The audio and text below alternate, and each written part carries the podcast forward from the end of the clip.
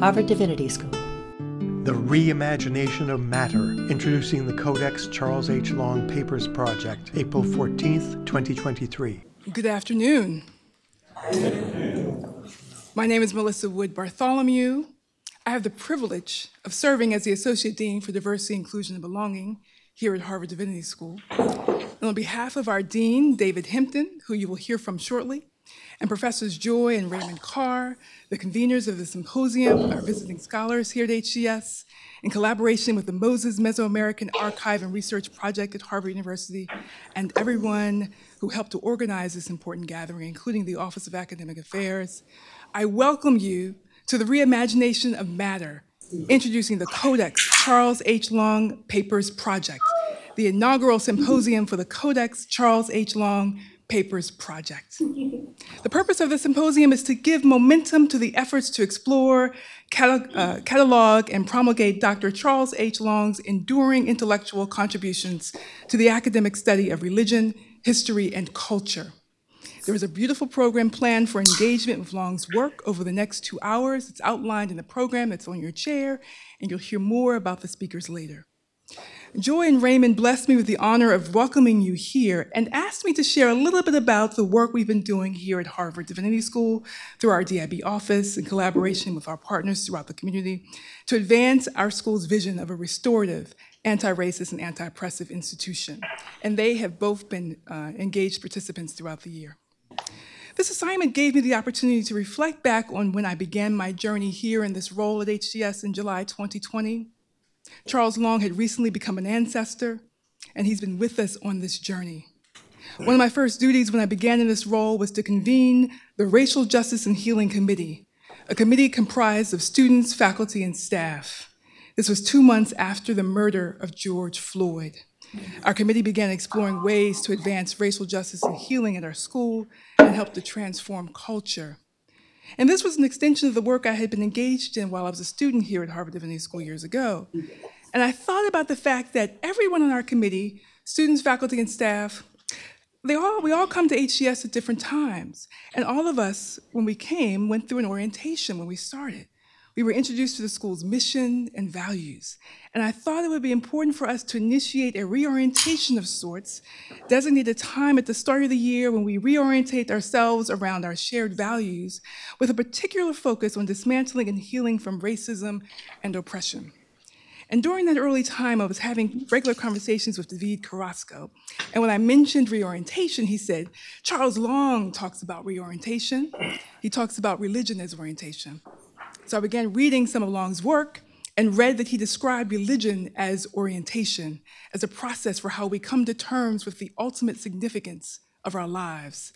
So I shared this with the committee that it was important for us to remember that the purpose of our programming is to provide opportunities for members of our community to engage the head and the heart as we advance racial justice and healing in order to help us come to terms with the ultimate significance of our lives at HDS and beyond. And through God's grace, this is what we have been doing. For the last three years, we have been engaged in a reorientation and common conversation program, centering a common read text that helps us to grapple with the hard truths of this history, this country's history of racism and oppression, and engaging in a way through restorative justice that allows us to connect the head and heart and build relationships with each other as we discern our way forward, addressing the internal HDS systemic changes while remaining mindful of ways to connect our work to the broader world and holding on to a vision of a world healed of racism and oppression. For the past year, our community has been reading and reflecting on the legacy of slavery at Harvard. It is a report and recommendations issued by the Presidential Committee last year. This report details Harvard's integral role in advancing the pseudo race science that justified slavery and animates racism and oppression it also details of the uh, Harvard's financial ties to slavery and illuminates that Harvard would not have been able to function or flourish without the wealth generated from the enslavement of Africans and indigenous people. This report notes that more than 70 African and indigenous people were enslaved right here at Harvard University. We have been holding large and small group restorative circles for members of our community to discuss the report, and our aim is not just to read it, but to respond in action and we have been interrogating the role of religion in the legacy of slavery and oppression. But what is key, and this goes back to Long, what's key is that we have named the importance of this work starting from within, each of us. In order for us to ch- achieve the type of external transformation, we have to grapple with the impact of this history on ourselves. So we have been doing what Long called us to do, to engage in the reorienting process that helps us to come to terms with the ultimate significance of our lives. So this symposium is situated at a time at HDS an important time in the life of our community. This is the perfect time for us to pause and focus on the works of Dr. Charles Long and gain more wisdom from him to apply to our work going forward. He has been with us all along. And our students have answered this call and have been engaged in meaningful work that is helping us further this vision I'm excited now to introduce two of our students and have them come forward, Tracy Robinson Carter and Byron Jones. They are members of the Harambee Student Association, and they will share a little bit about their work.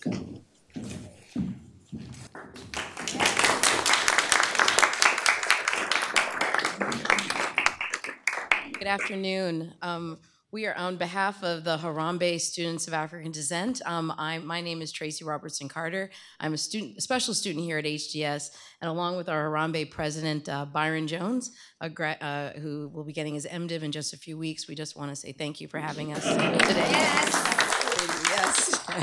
Um, Harambee is an organization that was started in 1978 here at the Divinity School. It's for students of African descent, and the essence of the program is to build intentional community and celebrate Black cultural and historic matters.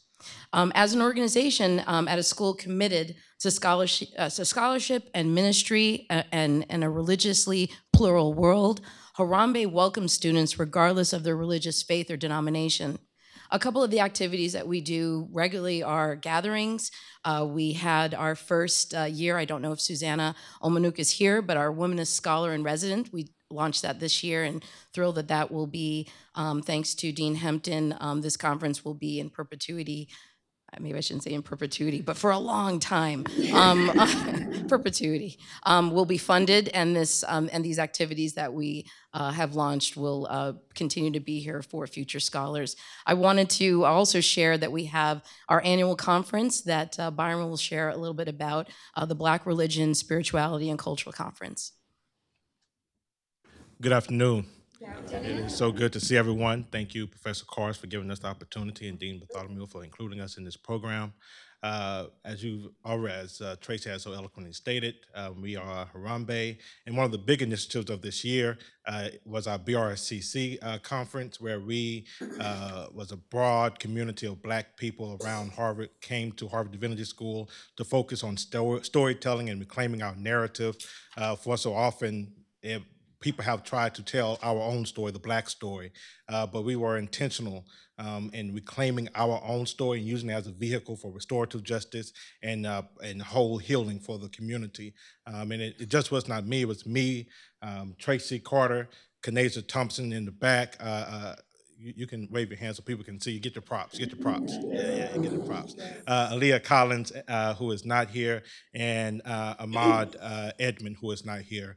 Um, but the conference was a two-day span where Professor Carrs came and supported. Many of our professors who you see here came to support us, and we really felt the support and continue to feel the support even post uh, the conference. So again, thank you for including us, and look forward to seeing you all again.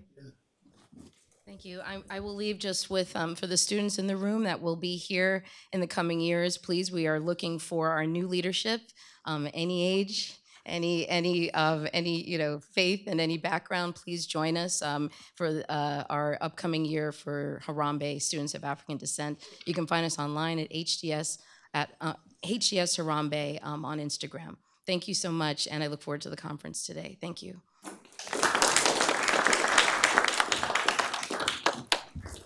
Thank you, Tracy and Byron. Now I have the privilege of introducing our dean, David Hempton. David Hempton is the Alonzo L. McDonald Family Professor of Evangelical Theological Studies, John Lord O'Brien Professor of Divinity, and the Dean of Harvard Divinity School. He has taught at Harvard since 2007, where he moved from his position at University Professor at Boston University. He was appointed Dean of the Faculty of HDS in 2012.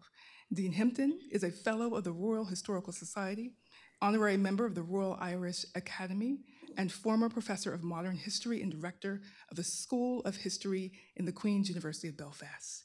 In October 2021, Hempton was featured was a featured speaker of the Gifford Lectures, one of the most prestigious honors in Scottish Academy. His series of lectures is entitled Networks, Nodes, and Nuclei in the History of Christianity uh, from 1500 to 2020. He has research and teaching interests in religion and political culture, religious identities and ethnic conflicts, the interdisciplinary study of lived religion, the history and theology of evangelical uh, Protestantism and Pentecostalism, the, go- the, global history of Christianity since 1500, and religious disen- uh, disenchantment and secularization. And he has won the prestigious teaching awards at both uh, Boston University and Harvard. And I will just say, Dean Hempton is, uh, this is his last semester with us. He's retiring from this post we would not be here doing what we're doing today. We would not be here engaged in the common read, uh, centering our work, rooting our work in the history of slavery and the history of uh, racial oppression in this country without the leadership of Dean David Hempton. So it's my pleasure to introduce you now to our wonderful Dean David Hempton. Thank you.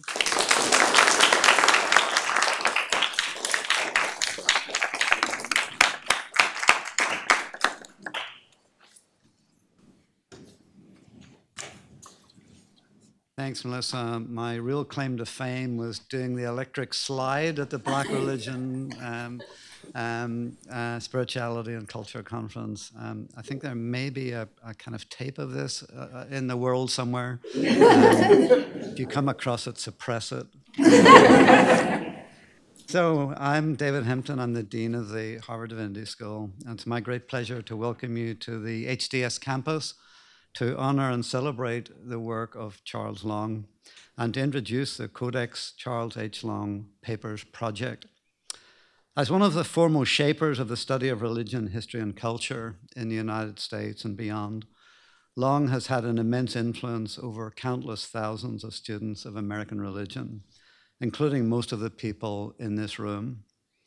My first duty is to thank my good friend and colleague, uh, David Carrasco, um, uh, director of the Moses Mesoamerican Archive and Research Project at Harvard, for helping HDS understand the importance of Long's remarkable legacy. Um, I also want to pay tribute to um, the work of Ray and Joy Carr, um, who have graced us with their presence uh, as visiting scholars at HDS this year and are now working assiduously on the Charles Long Codex. Thank you so much for being with us. I'm also grateful to my colleagues in the Office of Academic Affairs here at HDS who have ably supported this conference and helped it come to fruition. So thank you everyone who contributed your work or uh, designing of brochures, of arranging travel schedules and all kinds of things. So thank you to all of those people. And thank you, um, uh, everyone, and welcome to all of our visitors today, especially those who will be offering keynote addresses.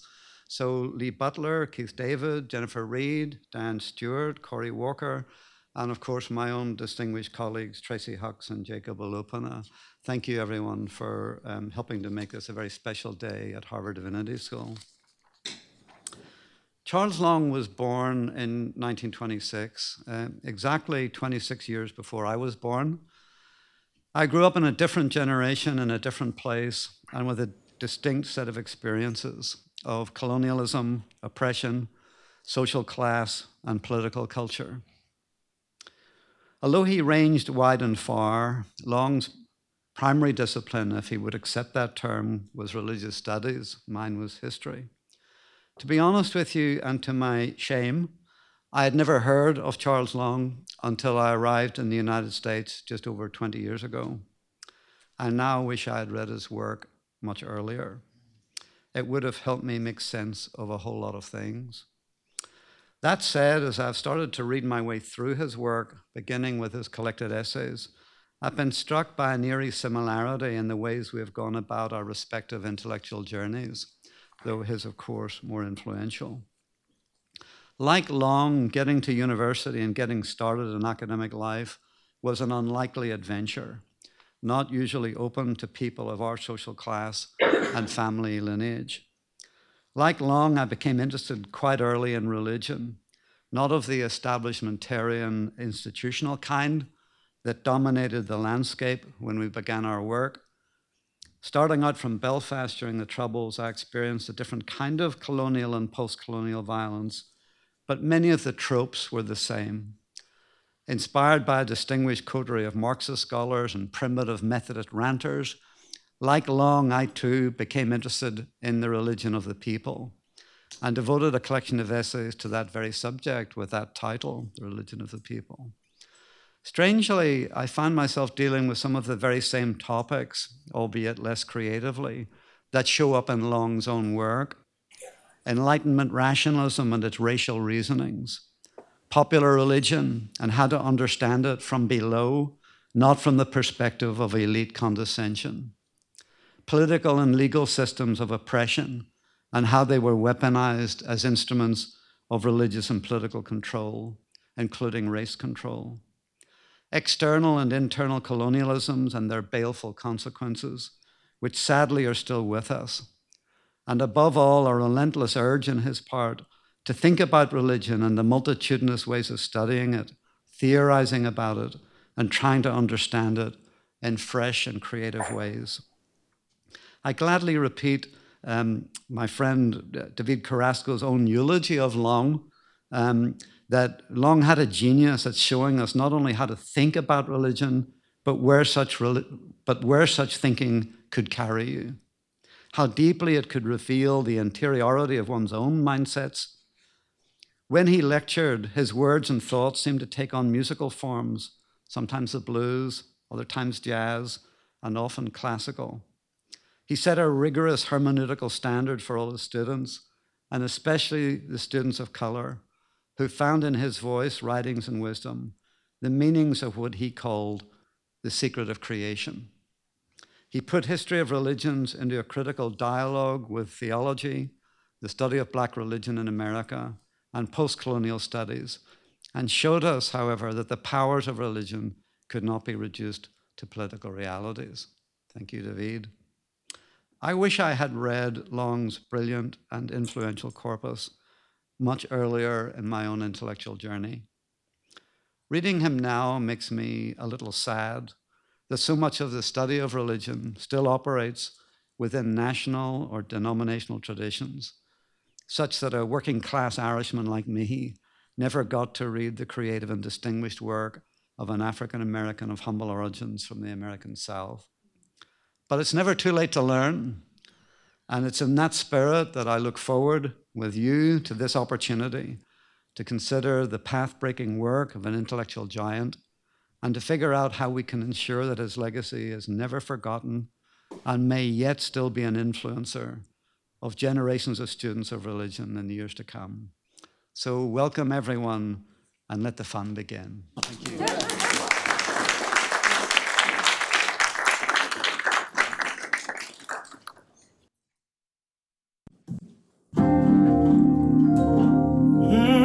Mm, Hi, Ellis Hall here, and I am so honored to be celebrating the legacy of the amazing Dr. Charles Houston Long. And uh, all I can say is chakalaka. I remember in November of 2019 at Dr. Joy and Ray Carr's house, we had such a, oh, how can I call it? A celebration of peace and and love and food, lots of food, and us talking about the camaraderie of music and how it just enters your soul and enters your spirit. It was just so amazing to feel his spirit. And keeping with that in mind, something like I said, sitting chilling, killing, wasting some time.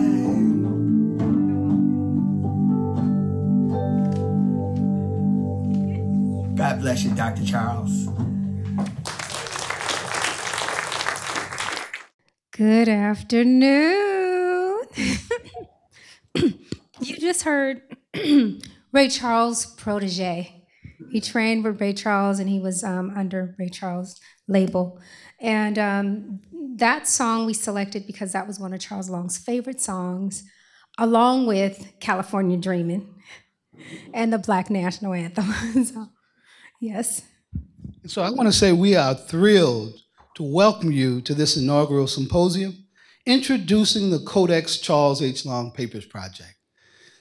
Uh, And I also want to thank you for inviting us into your community and giving us the freedom to develop this symposium in your midst and to involve you and your resources.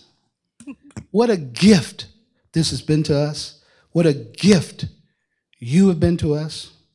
And this vision began in 2020, shortly after the death of Dr. Long. And I, I want to be frank about something. This is, is not Malibu, but even the weather agreed with us. So we've had a good time spending time with you, not wasting time, but spending time.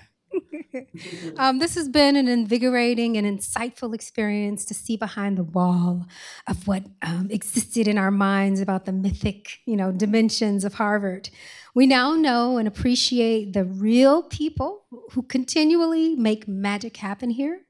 Uh, this second sight into Harvard has been refreshing and leaves our imaginations filled with possibilities. So thank you so much. We also want to thank Dr. Carrasco and Dean David Hempton, who had the foresight to support this project. This is his last year as Dean of HDS, and we hope our efforts honor his service. This symposium is a gesture that witnesses to the insight and the leadership of Hempton, who has worked effectively to enlarge the presence of African American studies at HDS.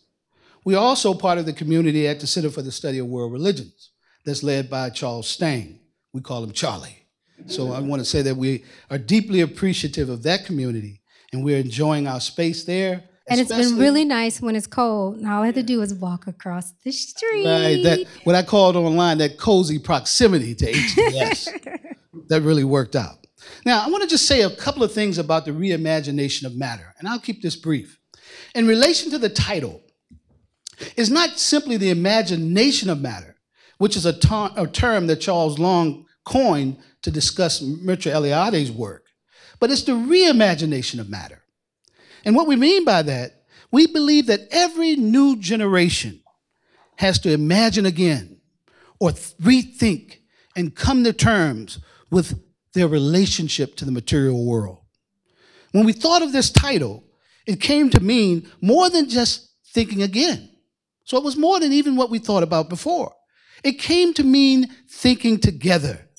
We don't just imagine, but we reimagine and we engage in, in that type of activity in community. Some uh, Reimagining. some collective effervescence. collective effervescence. Effervescence. David Durkheim, yeah, Durkheim, Carrasco type terms. And so we, we, we really have enjoyed that type of effervescence. We have, we have. And we must come to terms not only simply with humankind, but with other kind, meaning the plants, the animals, the mountains and the streams, the hills and the oceans. Dr. Long was known for thinking through the meaning of the ocean as a mnemonic structure for thinking about who we are as human beings. And I remember, and this is not part of the script, but I have to say it. I remember I was parked beside the Pacific one day because I know that Dr. Long had written something on the Mediterranean. I remember he had talked about the Atlantic. I said, Dr. Long, what about the Pacific? And he said, I can't say the word. I won't say the word. He said, Oh boy, I changed the word. And he said, The Pacific, it's a booger bear. It's twice as big as the Atlantic. It's deeper. He said, You mess around, an island might pop up. He said, They mastered the Mediterranean, they mastered the Atlantic, but the Pacific, it'll whip their ass. So I had to let it out. I love when he does that. I keep asking, do it again. So we also we want to think through these things. We want to think through these things with the former generation, which includes Dr. Long. We want to think through these things with these leading scholars you will hear from today. Yes. And we want to think through these things with the young people who are going to be the, the future voice of what we do. Absolutely. And part of what we're doing is multimodal because Dr. Long was multimodal. So we have to include some music, That's right. And and we want you to dance with us in in his inside of his ideas today. That's right. You hear the beautiful voice of Keith David. We'll talk about him later when we introduce him. And so all of that is a part of the multimodal nature of what we're doing today. And we did we deliberated over who would be appropriate per, who would be the appropriate person to give the keynote address for this inaugural symposium. And we wanted a thinker, a thinker, a person whose intellectual contributions they are making inter- intellectual contributions to Dr. Long's intellectual legacy. And we wanted someone that Dr. Long appreciated. We wanted someone who understands and truly engages Long's religious thinking. We believe you will find this ethos in several of Dr. Corey Walker's articles, reviews, and books. Because I like short interventions, one of my favorite short online discussions from Dr. Walker is called Bringer of Problems Charles H. Long and the Basic Question of Humanity. Now, it is my pleasure to introduce you to what I call online this dynamic inter- interim dean from Wake Forest, North Carolina. Hold on before you call his name. I wanted to let you know that the image of myself and Dr. Long seated is the last uh, public uh, represent public speaking event that he did. He did at Pepperdine in Malibu before 400 students. I want to share that. Okay, okay. So, another thing about Dr. Walker Dr. Walker is not just someone who simply re- repristinates Long's work. On the contrary, he takes his intellectual contributions seriously and yet develops them in his own independent direction. Dr. Walker has chosen as his title for his lecture the topic I Make Trouble Charles H. Long and Provocations for Thinking. Please welcome Dr. Corey Walker.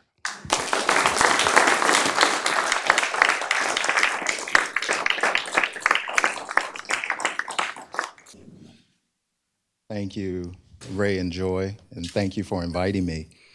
So good to be back at my alma mater.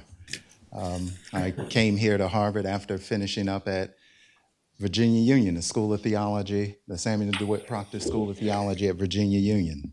Um, so it's always great uh, to be back here. I haven't been back here since um, BC, before COVID. So. and it's so wonderful to uh, be here with so many friends uh, and so many folks that we know and professors. Uh, Preston Williams was my ethics professor. Um, and it's wonderful to see one of my former students at Virginia Union, uh, one of the undergraduate students, Byron, here, finishing up this year. So, congratulations.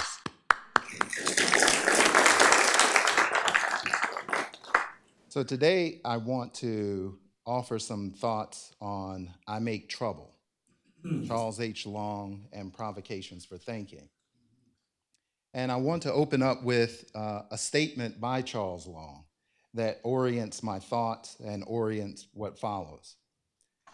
Long, uh, Long writes If actual religious expressions cannot be reduced to the conceptual framework of Enlightenment rationalism, then what form of order is appropriate? The title of this lecture is drawn from Charles Long's lecture de- delivered on October 22nd, 1980, at the Hotel Tudor in New York City at the annual meeting of the Society for the Study of Black Religion. At this meeting, the 10th anniversary of the society, Long was introduced by none other than James Cone. The introduction and the talk that followed contained much signifying, a scholarly dozens with a healthy bit of testosterone. but it was undergirded by a deep respect and studied interrogation of each other's work and critical engagement with the study of Black religion. It was obvious that Jim and Chuck, as they referred to one another throughout the evening, were engaged in what would be a lifelong conversation that began when Jim was a graduate student and Chuck was on the faculty at the University of Chicago. And his posthumously published memoir, Said I Wasn't Going to Tell Nobody, Cone would state as much, writing, Cone, the historical research was new territory for me, and I knew Charles Long was right. Cone's candid confession is illuminating. He affirms the substance of Long's thinking in articulating the depth and complexity of, black, of the Black religious imagination. To be sure, Cohn was not always a willing traveler, but the shadow of that thought, or rather of Long's thinking, could not be satiated within a mere, with a mere rehearsal of the same. Religion, thought, history, culture, and experience requires a new thinking that opens the terrain of the experiences and expressions of continental and diasporic Africans. It is such a thinking, what Long calls a serious human discourse, that moves beyond a un, an unreflexive categorical form of thought. What Long terms a serious human discourse is a deliberative and dialogic thinking that suspends teleology, particularly in a disciplinary mode. This is what the philosopher Lewis Gordon calls a teleological suspension of disciplinarity. This move is necessary in order to keep thinking open, particularly in, face, in the face of the hegemony of the disciplines of the dominant North Atlantic Academy. To be open to the depth and density of experience and the hermeneutical process of creating understanding, a new thinking is required under conditions that are attentive to the multiplicity of being human in the world. Long sharpens his critical project in his 1973 plenary lecture at the American Academy of Religion, Cargo Cults as Historical Religious Phenomena, where he begins raising new epistemological issues from the probing of the notions and categories of objectivity. Yet, in one of his earliest published articles, Religion and Mythology, a critical review of some recent discussions, Long captures an essential aspect of a thinking that would form a critical component of his intellectual project. Writing, while gaps still exist in our historical knowledge, the major problem today is not lack of information. It is rather the problem of finding a hermeneutic which proves to be adequate, of, adequate to the interpretive schema for the historical content which already confronts us. In 1963, Long expresses a central preoccupation of his intellectual corpus that continues to confront us to this moment. That is the categorical function of particular forms of knowledge that, is, that are unable to understand the buoyant language of myth and religion. For Long, this situation is exacerbated by the broad human conversation across, the across disciplinary domains, what he terms as depth psychology, existential philosophy, literary and art criticism, and historical studies, historical study itself.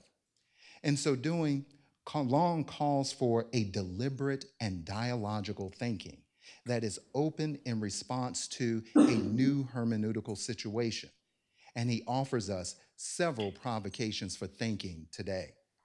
The first provocation is the provocation on knowledge.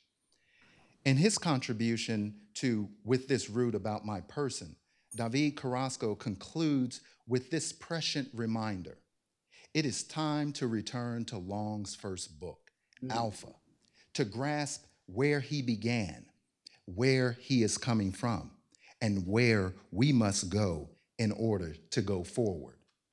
With Alpha, Long urges us to think the difference between the categorizing knowledge about religions and knowledge of the people's own meanings of religions beyond the conceptualization that controls by knowledges about them.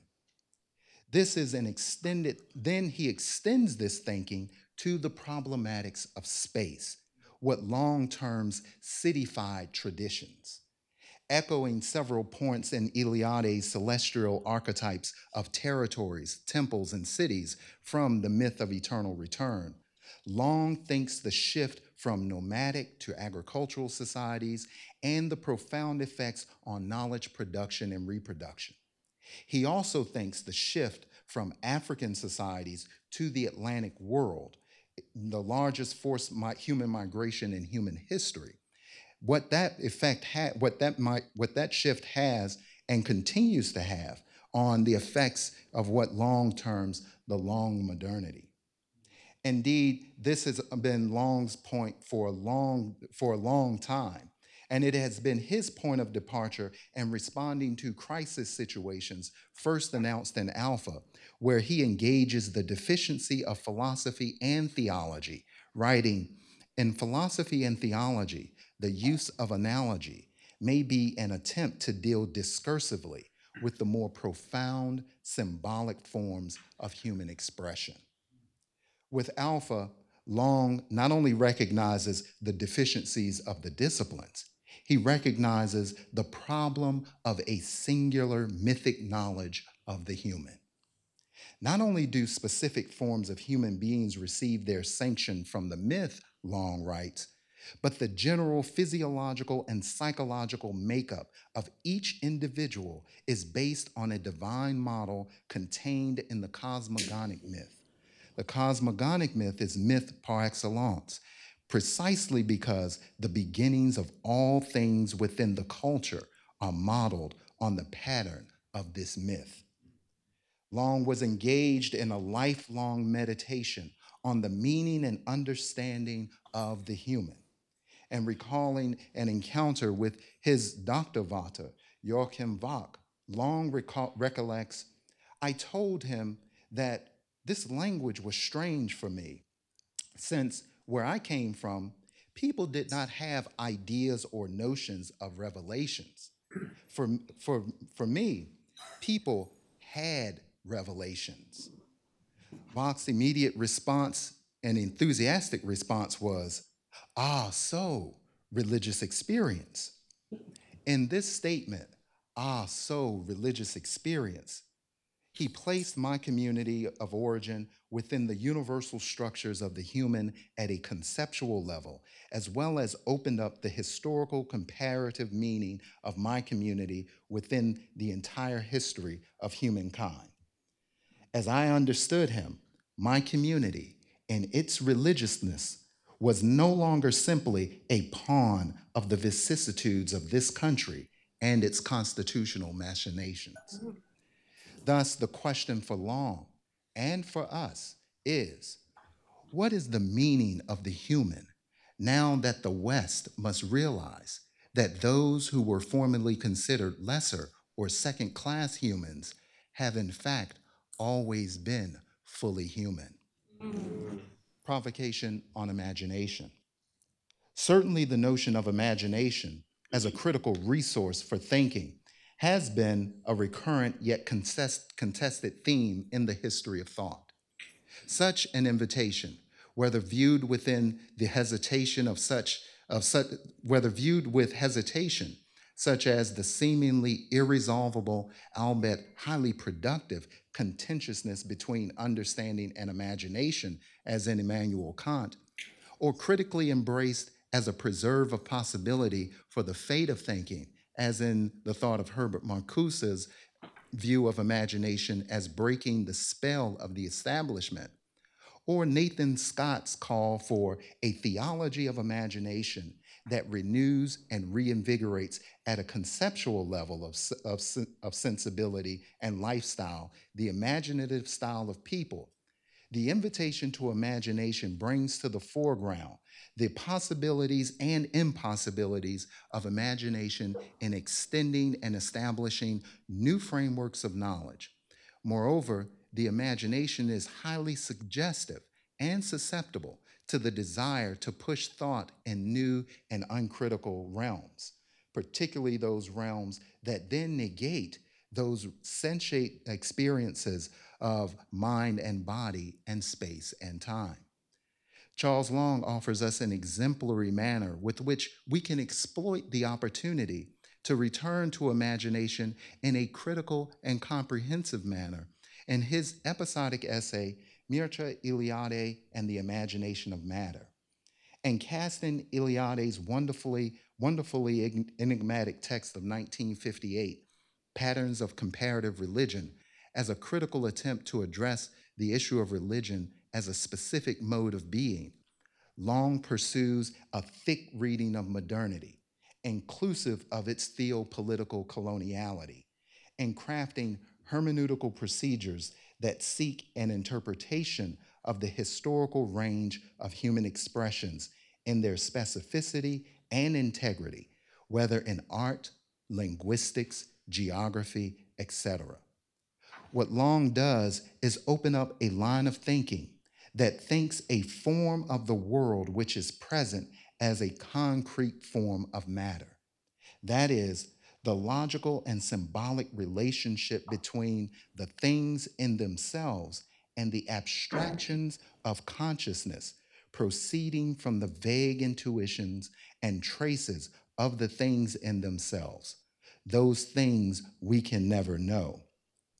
Thus, if we consider this text as a rehearsal of those histories that seek to dehumanize and, and marginalize the majority of the world's people, we can see and understand Long as engaging in what the philosophical novelist Wilson Harris uh, terms the eternal return, moving to those spaces, those un- and developing an untimely thinking of a rehearsal as a capacity which frees us from those fixed conceptions of our time, thereby revealing an other corpus of sensibility.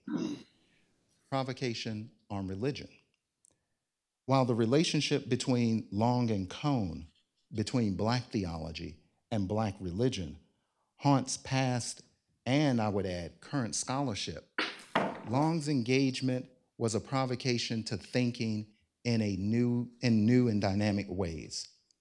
Charles Long seeks to force a thinking of religion that is thinking that is thinking religion and its condition of possibility.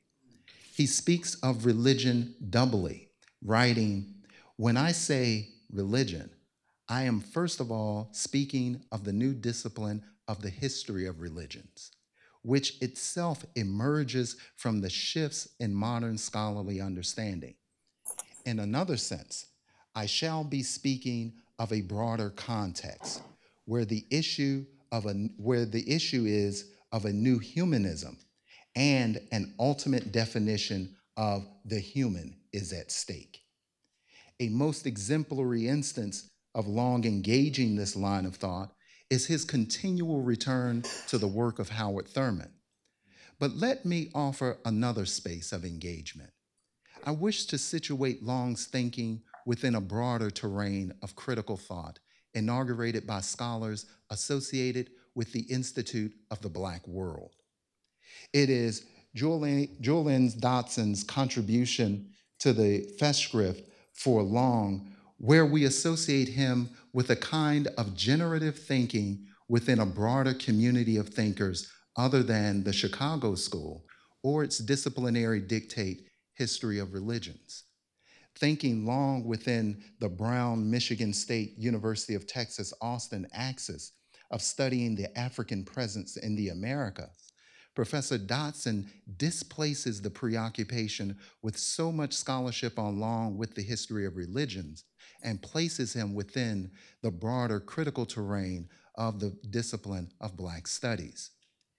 It, it referred, uh, according to Professor Dodson, she was first introduced to Long while at the Institute of, of the Black World, where, quoting her, Charles had been referred to me by Vincent Harding, Pat Daly, Bill Strickland, Jan Douglas, Chet Davis, Steve Henderson, and others, suggesting that Long was thinking and writing about religion in ways that would benefit my research on women, power, and the African Methodist Episcopal Church in his understated classic, Understanding the New Black Poetry, Stephen Henderson underscores the style of thinking undertaken at the Institute of the Black World, with particular attention to the Attica Uprising of 1971. In September of 1971, the IBW Monthly Report uh, has an article where we find these words the men of Attica were different from their captors. One brother said, I am Attica. He meant that he was the new reality, the embodiment of change that Attica and all American institutions must undergo. In order to sustain the revolt at Attica, some new moral and political force had to be created, some new set of values. What was it? What was new about the Black prisoners which made their revolt unlike any other that had happened before? Long was not merely thinking against a reductionist idea of critique. Rather, he was thinking across space and time the people's ideas, cultures, and expressions that, in his earlier terms, had revelations. In this regard, we may revisit the first Black Studies Directors Seminar convened at the Institute of the Black World in 1969 where Lerone Bennett issued a critical epistemological and ethical challenge to those assembled regarding the intellectual and political problem space of Blackness in the academy and in the broader society. Under the title, The Challenge of Blackness, Bennett challenged the directors to view the issue of Blackness as not just a mere descriptive of a condition elaborated within the geopolitical and historical confines of a distinctive Western and uniquely American imaginary. Rather, he formulates a challenge for Blackness as the elaboration of the condition of possibility for an other knowledge, for an other order of being. Recognizing the limitations of the dominant episteme, Bennett states we are about the challenge, and because of the fact, we are about the challenge of the task of defining, defending, and illustrating Blackness. We believe Blackness is a total challenge because of the fact that at a certain level, basic conflicts of interest express themselves as conflicts of rationalities. Mm-hmm. We see the rationality of Blackness as a total challenge to the world. The critical achievement of Bennett's statement is the acuity and integrity of defining an intellectual task as an open thinking of the registers in which we must follow in order to open up a new understanding of the human and a new understanding of the world. Long will echo these thoughts and sentiments when writing in the wake of the assassination of Martin Luther King Jr and the uprisings of the generation of 68 in a contribution to the criterion at the University of Chicago, he contributes an article, The Black Reality.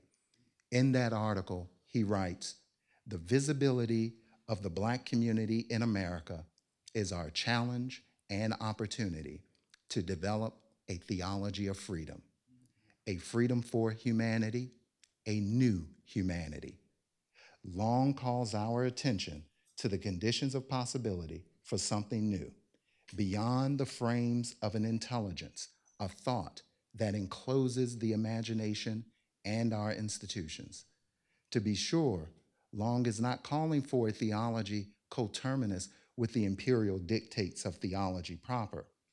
Rather, the object preoccupying his thinking is that of a freedom that unfolds a new humanity beyond the science of, a of the human. A discourse and methodology, Long writes, must be found that is capable of putting things in their right places and assigning the correct values to them. This statement is echoed by Sylvia Wynter's Boundary 2, 1984 Boundary 2 article, The Ceremony Must Be Found After Humanism in many ways, we're still trying to find that ceremony. Perhaps, just perhaps, our return to Long, our return to a codex Charles Long, will help us in this task. Thank you.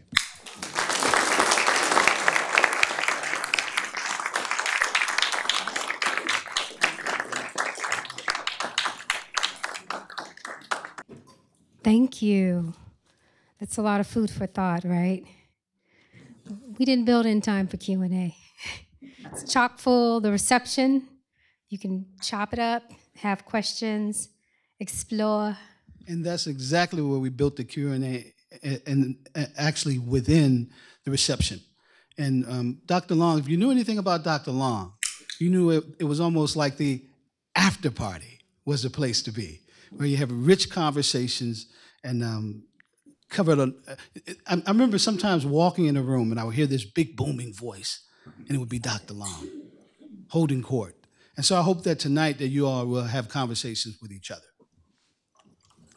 Um, before we get started on the um, short video presentation, it's not that short, uh, but we'd like to acknowledge a few people in the audience. Um, I'd first like to acknowledge some dear friends who came all the way from California. Dr. Mark Marks Brown and Dr. Nicole Brown. Thank you so much for coming. And I know there are several others who've flown in. Eric Williams from the Smithsonian. Where are you? Um, Aaron Grizel from the MLK Foundation in Northern California. And Robin Cone, James Cone's daughter, is here from New York. And before the presentation, we have some um, remarks from um, a special guest who I'm willing probably knew Dr. Long longer than any of us in the room. He shared a common vision with Dr. Long in the founding of the SSBR, Society for the Study of Black Religion, um, which is the oldest African American scholarly society. And recently, during a spring during spring break, I found a personal letter between Dr. Preston Williams and Dr. Long from the 70s. And I thought to myself, I can't wait to be a fly on the wall so I can read more of this type of correspondence between these giants. I will also invite you um, after this event to visit the Williams Chapel on the other side of this building, a renaming which is a part of a wonderful renovation of the Swartz Hall. But we're going to have Dr. Preston Williams say a couple of words here at this moment. Thank you.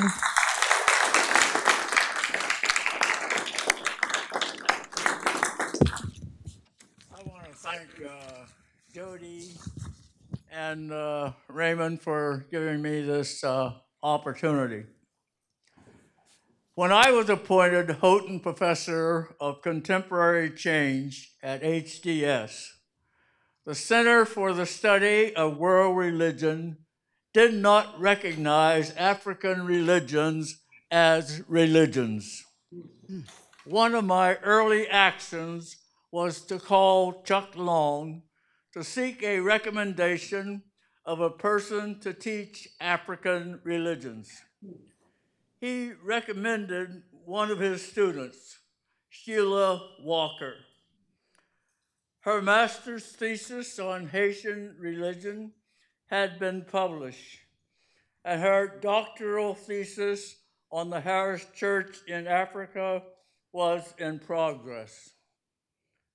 Dean Hempton's 2022 annual report lists Sheila Walker as the first woman in religious research research associate. Sheila Walker, Chuck's student, was HDA's, HDS's initial appointment in African religion. Sheila served as my associate for two years. This is a footnote you should attach to today's symposium. Thank you so much, Dr. Preston. We also want to acknowledge um, Dr. Jualynne Dodson, who's here today also, who um, is doing annual work around Long's work. And we are so um, pleased that you've come and you and Alice have come today. So I want to acknowledge you too. Thank you. So um, the video presentation, Robbie, can you help me? Thank you, I appreciate it. The video presentation, um, there's a lot of footage on the cutting room floor, as they say, even though it's a digital. Um, it's going to be a longer presentation, probably upwards of 90 minutes.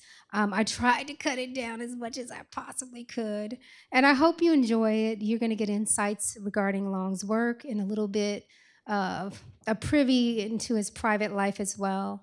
So, um, visualizing And David Carrasco gave me this idea of visualizing because the Codex is alive, right? It's organic. Visualizing the Codex Charles H. Long's Long Papers Project. And you will hear a distinctive voice as a part of this documentary. You'll find out who he is later. What is Africa to me? Copper sun or scarlet sea? Jungle star or jungle track? Strong bronzed men or regal black? Women from whose loins I sprang when the birds of Eden sang? One three centuries removed from the scenes his fathers loved? Born August 23, 1926, in Little Rock, Arkansas, to Samuel Preston and Diamond Geneva Thompson Long. Dr. Charles Houston Long grew up in Little Rock and attended the public schools. Spicy Grove, Cinnamon Tree. What is Africa to me? Heritage, Countee Cullen. My family was a proud family in the midst of a proud group of families. Charles Houston Long, hermeneut, bricoleur, bringer of problems. And uh, that made for a happy childhood. And uh, growing up, that gave me uh, uh, confidence and security and a lot of other very good things. Uh, so even though it was a depression, and even though it was the South, and even though it was uh, segregated and so forth, black folks figured out how to live a good life. Uh, and that did not excuse any of the oppression. It simply meant that we were not going to allow the oppression to stifle our meaning of what it means to be a human being, to respect each other, and to have a regard for other human beings. Chuck, as his friends called him, graduated from Dunbar Junior College.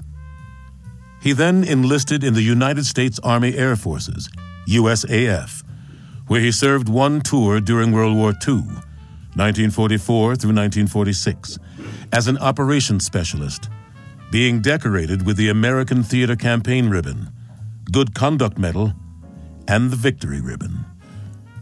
After his military service, Long enrolled in the Divinity School at the University of Chicago and graduated with a Bachelor of Divinity in 1953 and earned his PhD in 1962.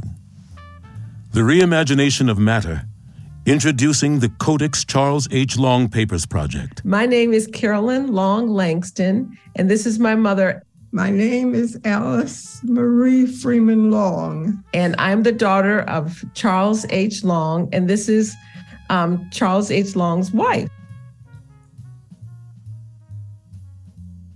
I mean, we're so happy that all his work can continue to to help others, and we know we would want that to continue. Do you want to say anything? Well.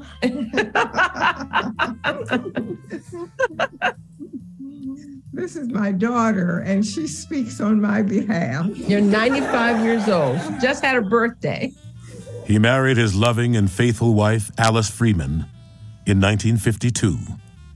Together, they had four children John, Carolyn, Christopher, and David. Hi, uh, my name is David Long. I am the fourth child of Charles and Alice Long. I'd like to tell you a little bit about my life uh, with my with my dad. By training, I'm a, an attorney. My father, he was not an ordinary person. Let me put it that way. Uh, I knew that from from my first memory of him his discipline. I never understood the field. I would hear him speak, especially as when I became an adult, but it was a, a different language. It was certainly a different language from the law, um, a different style of speaking, a different style of writing. Um, and I knew that he was an important uh, scholar in that field. Uh, and by the time he was near his death, um, matter of fact, when he was, you know, in the hospital, um, he expressed a lot of worry about not his legacy, but the legacy of, of his mentors, people like uh, Professor Eliade. And um, that's when I realized, even when he was in the hospital, what he would talk about is his scholarship and uh, the scholarship of, of those people he uh, he cared about. And that's when I knew he was a scholar to the bone. He was a scholar at heart, and how much that meant to him and how important it was to him. My mom one day said, after my dad had just passed, she said, he was no ordinary person. And, and that is for sure. I had never known anyone like my dad, and I doubt I'll I that I'll ever will. Uh, I miss him. Uh, I love him, and uh, uh I think about him every day. I am so thankful uh, that Dr. Uh, Raymond Carr and Dr. Joy Carr have taken this on um, to organize and make sure that my dad's scholarship is uh, open to other scholars, particularly those scholars that are interested in um, building on my my father's work, and um, and I'm also very uh, thankful to Dr. David Carrasco for his work uh, in this area as well um, at Harvard University, and I could not be happier uh, with the progress thus far. I am Phil Arnold, historian of religion at Syracuse University, and also the founding director of the Scano Great Law Peace Center. And I'm Sandy Bigtree. I'm a citizen of the Mohawk Nation at Akwesasne. Charles Long has been absolutely formative in both of our lives, and he really is the person that most epitomized the, the importance of indigenous traditions uh, for the history of religions. Scano Great Law Peace Center, literally, that would not have happened without um, Charles Long's influence. I was an urban Indian, what you would call an urban Indian.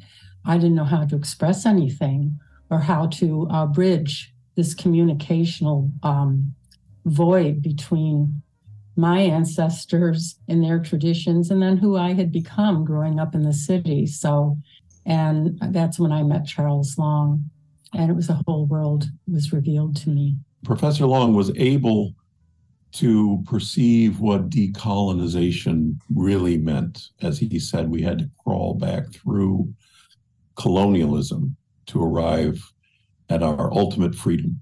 So, having had the privilege to actually be in Charles Long's presence, is a gift that has value that is yet unfolding. I was introduced to Dr. Long by Dr. Katie Geneva Cannon. And so I had the honor of just sitting in that class, but more importantly, sitting at dinner with him as he smoked and drank and talked. And my only regret is that I didn't have a voice activated recorder to capture and preserve everything that he shared. But one of the things that I most appreciate about Dr. Long's work is the way in which he articulates a working definition of religion that any any individual, irrespective of their level of formal education, can grasp and understand its significance. And so, this notion that religion is ultimately one's reality really invites the question of what it means to really think about what it means to be human and the responsibility that comes with being human and recognizing someone else's humanity. Charles Long, uh, for me, is sort of the intellectual heavyweight in all of my work. Uh, it inspired me to look at um, Dr. King's work anew and to look at the area of ethics, the area of how we uh, come to relate to each other at a concrete and a practical level uh, in thinking about um, new ways of extending the beloved community throughout uh, uh, uh, throughout our nation and throughout the world. So I probably would not have reached any of the intellectual capacities that I have uh, achieved had it not been for Charles Long. I didn't study with him, I didn't go to school with him, but by the same token, his writing, his talking, his lecturing, his conversations just sparked an entire world of my uh, abilities that I would not have had were he not around. I've noticed since Dr. Long passed that he's often referred to as um, and and only as a scholar of African American religion or a scholar of American religion. And though both those things are undoubtedly absolutely true, there was a lot more going on there. And to find that place where it was going on, it's really necessary to go back to uh, the University of Chicago in the ni- late 1950s and into the 1960s. He joined the faculty of the Department of Religion at the University of Chicago and served as a member of the tenured faculty until 1974. That was the place where Dr. Long was connected with a group of really incredible people. There was um, Joachim Wach, his teacher, of course, Mircea Eliade, Joe Kitagawa, uh, Jonathan Smith, Kees Bolle. They were the running and alienated of modernity, is what he said. We can say, well, he's a scholar of religion, American religion, African American religion, but first and foremost, I would say that he was um, he was a hermeneut. He then joined the faculty of the University of North Carolina at Chapel Hill as the William Rand Kenan Jr. Professor of the History of Religions and the faculty of Duke University in a joint appointment. Well, my name is Sherman Jackson. I'm, a, I'm the King Faisal Chair of Islamic Thought and Culture at the University of Southern California. I was in awe of Professor Long uh, uh, from the beginning. The ability to cut through all, all, all the jargon and all of the sort of superfluous uh, theorization and just get to the real point of the issue. Um, and to do so uh, in a voice that was his own. One of my questions was how do we explain the rise of Islam among Black Americans, which, to all intents and purposes, is largely a 20th century phenomenon? And Professor Long's notion of opacity and oppugnancy uh, seem to map very well onto what we find uh, in the early uh, history of Islam among Black Americans, uh, the, the, the, Black South has built into it mechanisms uh, that make it more opaque in resisting uh, the attempts of at indwelling by the narratives of, of the dominant culture. Dr. Long also served on the faculty of Syracuse University as the Jeanette K. Watson Professor of History of Religions and Professor of History of Religion and Director of the Research Center for Black Studies at the University of California, Santa Barbara. He has taught as a visiting professor at the University of Queensland in Australia, the University of Tsukuba in Japan, and the University of Cape Town in South Africa. At the time of his death, he was Emeritus Professor of Religion at UC Santa Barbara. One of Dr. Long's profound gifts to me and my work was that he opened space for the extra church to explore those spaces outside of the traditional Black church. And also, he began to, cro- to chart a new crossroads with the involuntary presence of enslaved Africans proliferating this hemisphere, and also the image of Africa as a religious image. And it was at that crossroads that my scholarly offerings began to. Dr. Charles H. Long, who has played a major role in my own intellectual academic journey, as well as my sense of being an African American academic within the US and indeed globally. So it's humbling and joyful at the same time. I first met Dr. Long in New York at Union Theological Seminary in 1987. We uh, got together at Dr. Cone's apartment at Union, and it's one of the initial highlights of my young career to have both Dr. Cone and Dr. Long debating and arguing over theology and religion over drinks and dinner. And I was just a young lad, still working on my PhD, but it made a big impression. I think about Dr. Long in terms of his impact. One is his understanding of religion as ultimate orientation to reality and being. And what Dr. Long does is he opens up the possibilities for theology to see itself in a self critical and self reflective way by way of appreciating the critique of religion. We also have to talk about the revolutionary role of Charles Long. People may not appreciate this, but he was the president of the American Academy of Religion.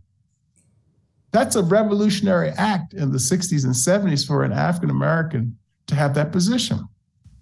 He was affectionately called the teacher. One word that I use to identify and celebrate the work and life of Charles Long is uh, innovator. Uh, Charles Long is one of the great innovators in the study of religion uh, in the last part of the 20th and the beginning of the 21st century. Uh, now, to be an innovator, you have to also know the tradition. And, and Charles Long uh, developed uh, an understanding of his intellectual, his racial, his human tradition. Dr. Long nurtured generations of scholars.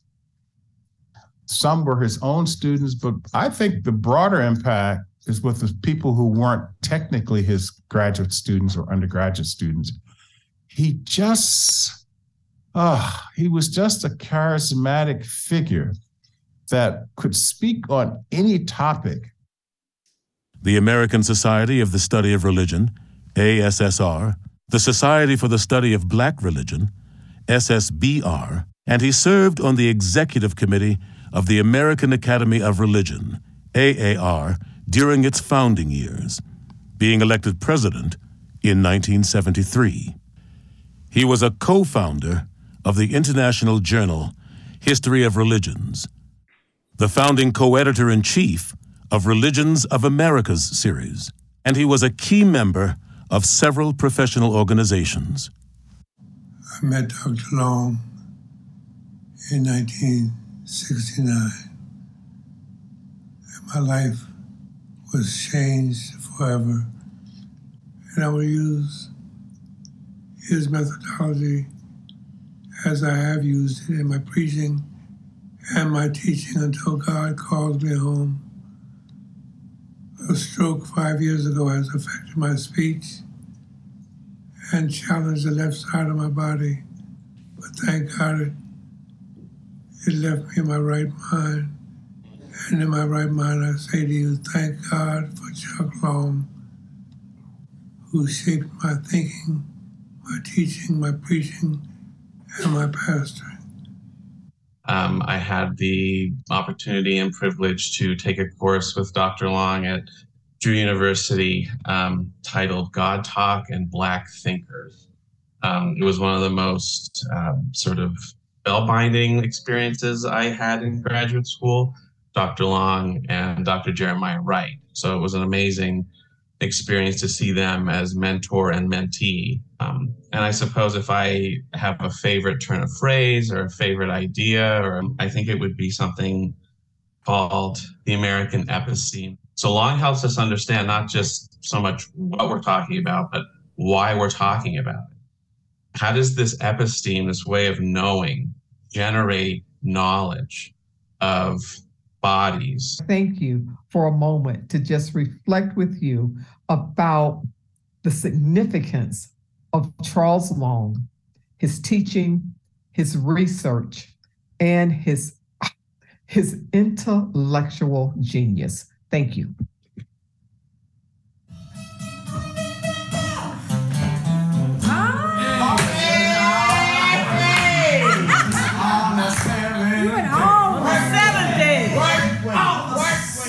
Only place where one can find the possibility of creativity is to go back and undertake and undergo a critique of your past because that is where the creation will come from.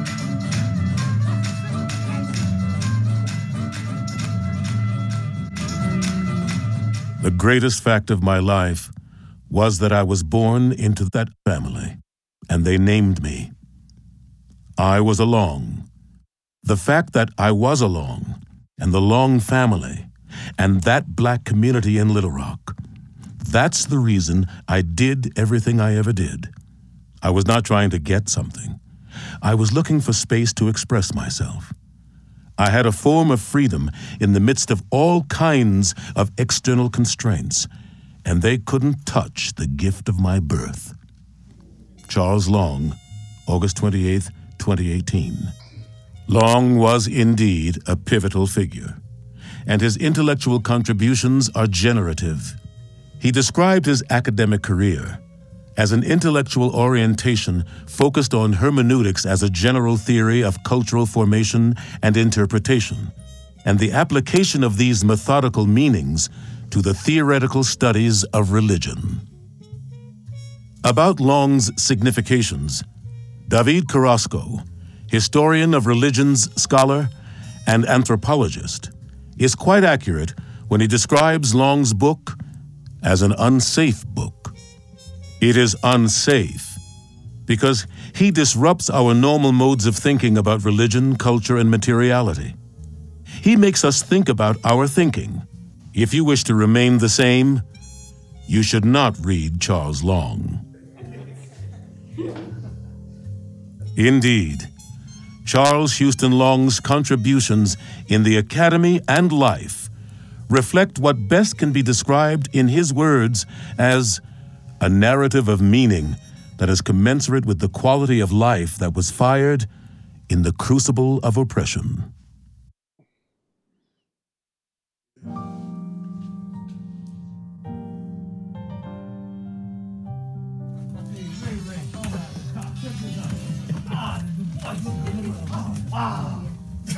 What did they find?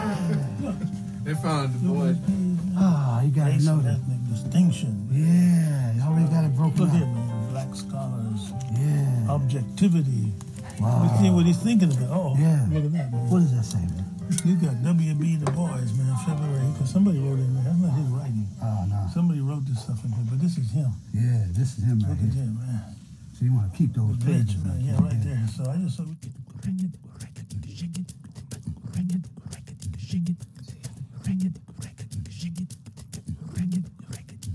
Bana siben tonguda moni mobolagwa nabo pondangi babobe ibulanjong masi eni yende mba mongo kawudu yene mbolo ebukinde bwembabo masinga nawa woko woko woko woko woko woko lendewa papa chikapa woko woko quoi Woko woko Quer dit comment Woko woko Some of the stuff is just rich in here, so rich.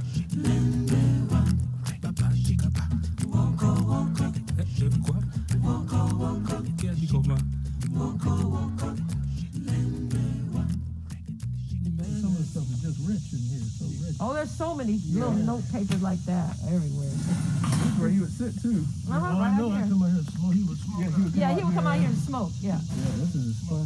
He would just sit out smoke. Yeah. gazing and reflecting and thinking right here. A lot of hours.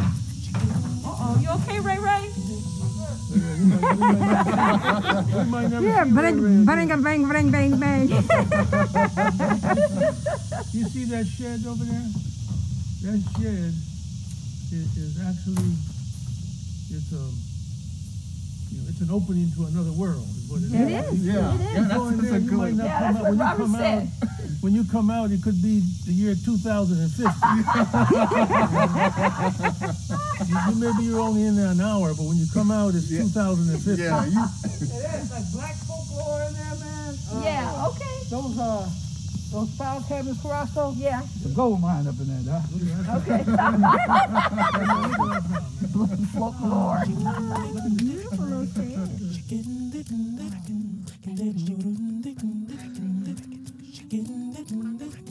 Right, that's Check the little this out. writings on top of it. Right here, look what we want, man. Yeah, no doubt. Listen to this. Here's what he underlined. God's love for the world, if taken seriously, seems to suggest that there are things which are genuinely not himself, whose ah. activities are not completely determined by his agency. Oh, wow. That's what I was talking about yesterday. Yeah, yeah, yeah. See, that's it. That's what he liked. Yeah, yeah, he liked that stuff. Uh, not determined by his agency. That is God's agency. Yeah. Whew, let me see who wrote this, man. God and the world. William Christian. Yeah. William Christian. Yeah, they are man. so excited. William Christian. This is him in 1948, man. Wow. This is what forms the, the PhD. Wow. Right there it is, man. 1948. Uh, yeah, look at that. You got Vodka in there Oh, too. Marx, oh, yeah, we got to look at that. I'm, I'm, I'm, I might have to wonder- steal this wonder when what nobody's looking. I wonder what the sign. Yeah, no, take it back as a um, as so you can show it to. Hey, man, um, look over there, man. what is what is that? Well, this is a 1948 journal Uh-huh. of religion. So this is even before he did his PhD. Right, right. And there's all these articles, but he's got all these underlines. Yeah. So you can see how us- he reads. Telling us how he reads. Yeah, yeah. yeah. And the thing that to figure out too is. It was a lot to do. And they got many many boxes. And we were so thankful for joy and ray ray to be able to save all his papers. And uh, mama always says that daddy would have been so happy. Mama knew that ray ray was very interested in daddy's works. And so was um, david. And i remember when you all were here I remember, you know, the study was a, uh, somewhat a mess, you know, and I remember Ray Ray sitting on the floor, which we would have never done, saying, "Oh my gosh, this is a scholar's, this is a scholar's uh, uh, study," and I thought, "Wow." I'm so glad we chose Ray Ray because Ray Ray gets daddy. He understood his mind. And um, I just think that it, it was a joy to work with both of you to preserve daddy's um, papers and books for time immemorial. Long was regarded as the preeminent scholar of African American religious history in the United States. His books include Alpha, The Myths of Creation, 1963, The History of Religions, 1967, Myth and Symbols, Essays in Honor of Mircea Eliade, 1969, Significations, Signs, Symbols, and Images in the Interpretation of Religion, 1986, and Ellipsis, the collected writings of Charles H. Long, including numerous articles and manuscripts.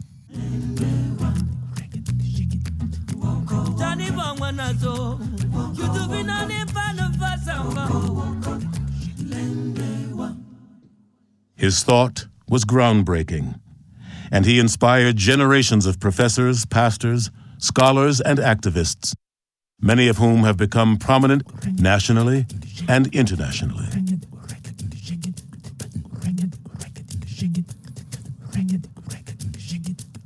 The journey begins. Codex Charles H. Long Papers Project. You ask my dad for two dollars, he might give you ten, and he'll just kind of crunch it in your hand and say, "Young man needs some walking around money."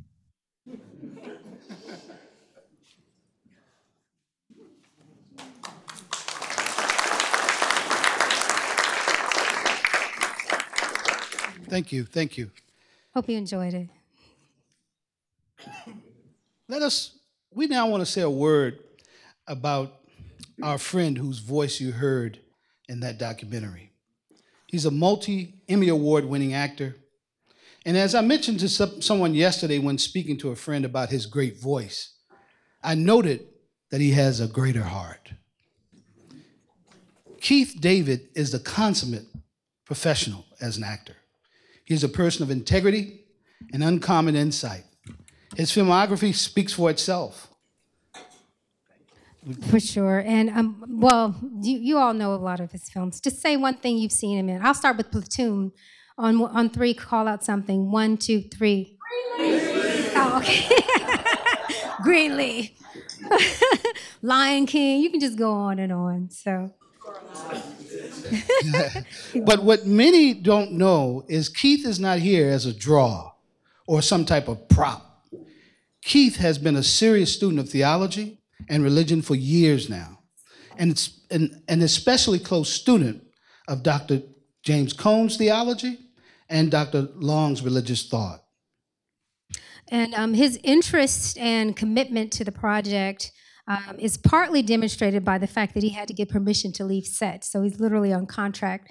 And he took a red eye to be with us today. And I just want to thank you so much. Uh, and he took leave in order to join us today. And I call him the professor. Literally, because he, he his intellectual thought and, and the kind of conversations we have are just really strong.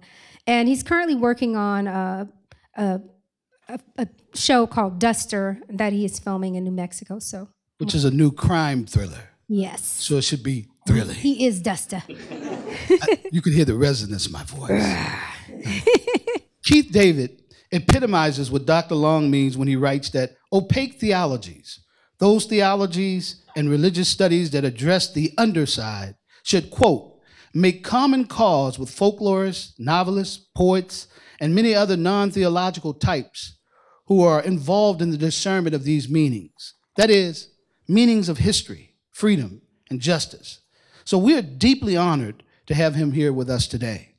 Keith will begin in our next segment with reading uh, with a reading of several of Dr. Long's pieces, which represent some aspect of the papers.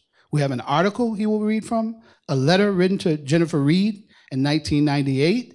He will elect a piece from a lecture and a piece from significations. And so we're going to invite Keith to the stage. And also, we will invite a number of brilliant scholars who will come up and respond to Keith. Now, we call this section in your book, in your, in your program, interstices. Now, the reason for that, that's one of those Charles Long type words, interstices, because Charles Long was concerned with what he called in betweenness.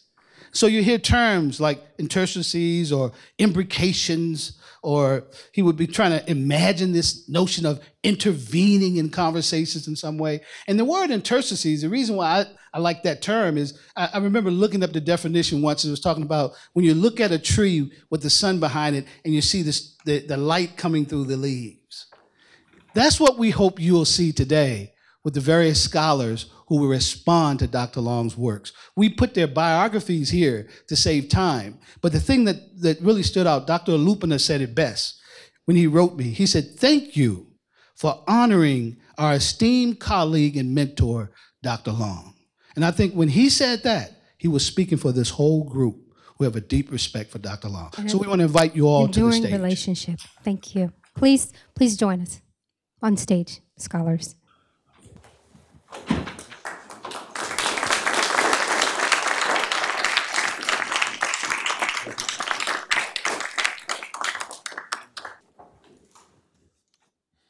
All right. Good afternoon.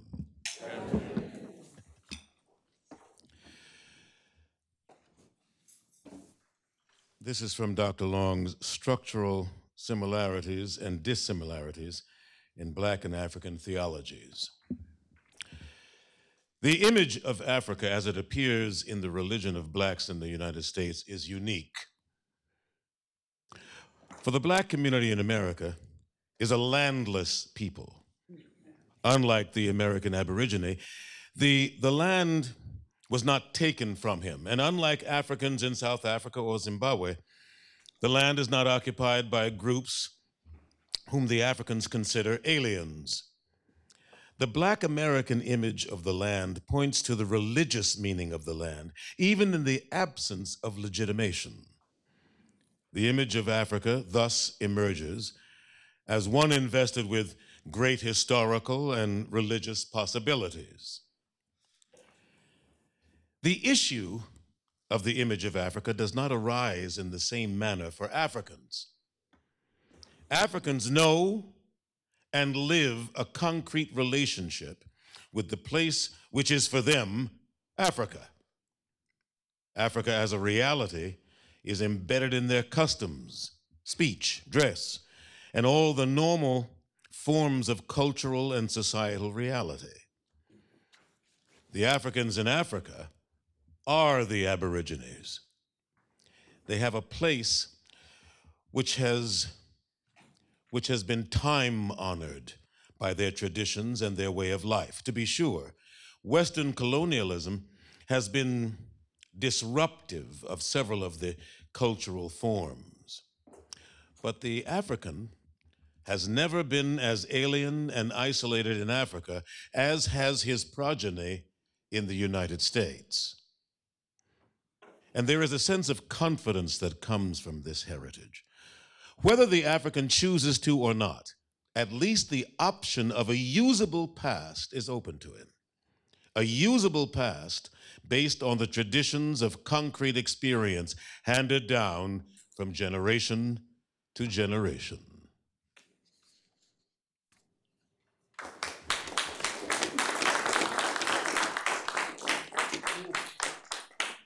Now, Dr. Olupona will respond. Uh, thank you very much. Uh, this is indeed a celebration. And as we say in Yoruba uh, culture and language, Aṣọ ni à ń kí kí a tó kí ara. We greet the clothes we wear first before we greet the wearers of the cloth. So I want to acknowledge that and express how beautiful you are. Uh, welcome to this celebration. I thank the organizers of this conference, uh, our friend uh, Joey and uh, Raymond Carr for including me in this uh, uh, symposium. And of course, my search is to uh, reflect on the words of wisdom written by a friend, our mentor, uh, Professor Charles Long. And thank you, uh, Corey, for the brilliant uh, presentation uh, you gave us early today. We're very grateful to, uh, to you. And as Charles Long wrote in his book, Signification, which I also wrote the, the, the, the, the blog, I think I'm one of them. I, um, in my reflection on that, I described how it's not only is it a landmark book in the history of religions, but that the book will remain a durable classic in the study of indigenous religion, uh, drawing on the wisdom and indigenous uh, uh, knowledge of the African and African American uh, tradition.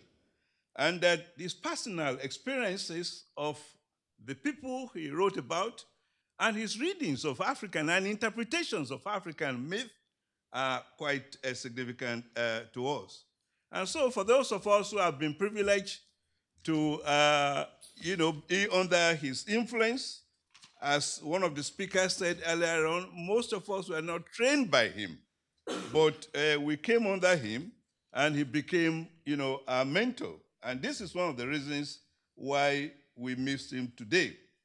So, my basic contribution, briefly, is not only to talk about his work, or at least the few I'm allowed to uh, discuss here, but to also say how much we missed uh, the Rabboni, the teacher, and the master. Charles Long doesn't boast of being a historian of religion. He doesn't really talk much about it. But he believes so much in acting it, in doing it, and calling attention to some of these key issues here. If you make the mistake of asking uh, Charles Long to be the keynote speaker or to lead a particular uh, uh, uh, uh, conference and to be the first speaker, Uh, I say you make the mistake because it will succeed in changing the agenda and making you feel pretty small that you have not really given the topic the kinds of deep thought that you that is needed.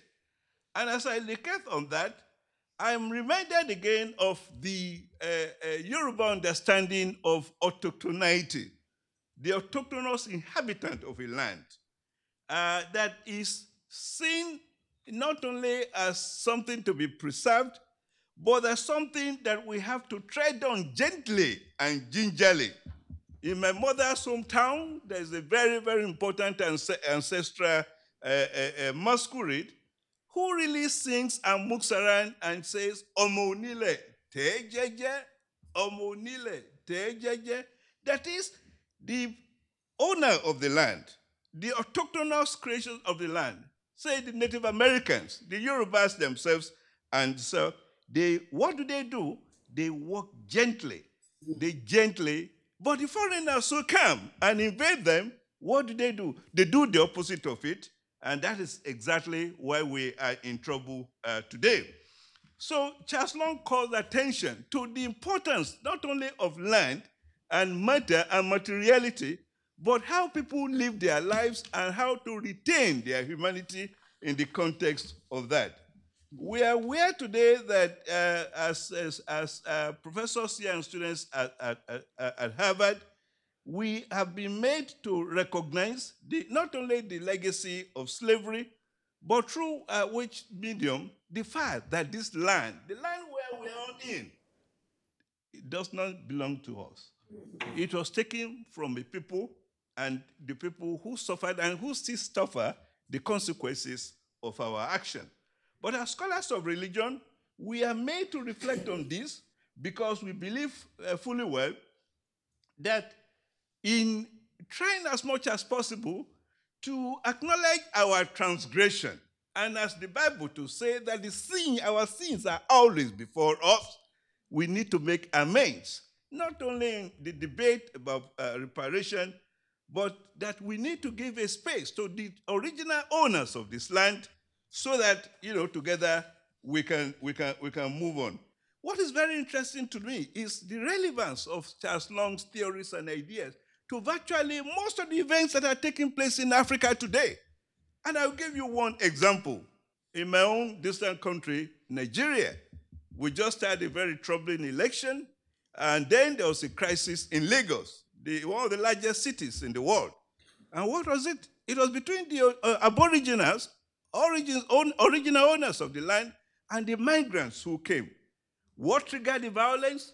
Just one statement Lagos is no man's land. Mm. It was when they had this thing that the people said, Our land is no man's land. We need to tell you that Lagos belongs to a group of people. And I conclude by saying that it's a very difficult, uh, very difficult for us to forget our master and teacher, Charles Long, because it's forget, uh, it is difficult not to see the lasting effect of his ideas and theories. And even when we have constantly, eh, as professors and scholars, tried to reinvent new ideas, to recreate new theories, to recreate new, uh, new opportunities, we cannot but continue to reflect on his work because of the, new, the meaning and the interpretations that he gave us and the importance of it as we apply those ideas to our own work. Thank you very much.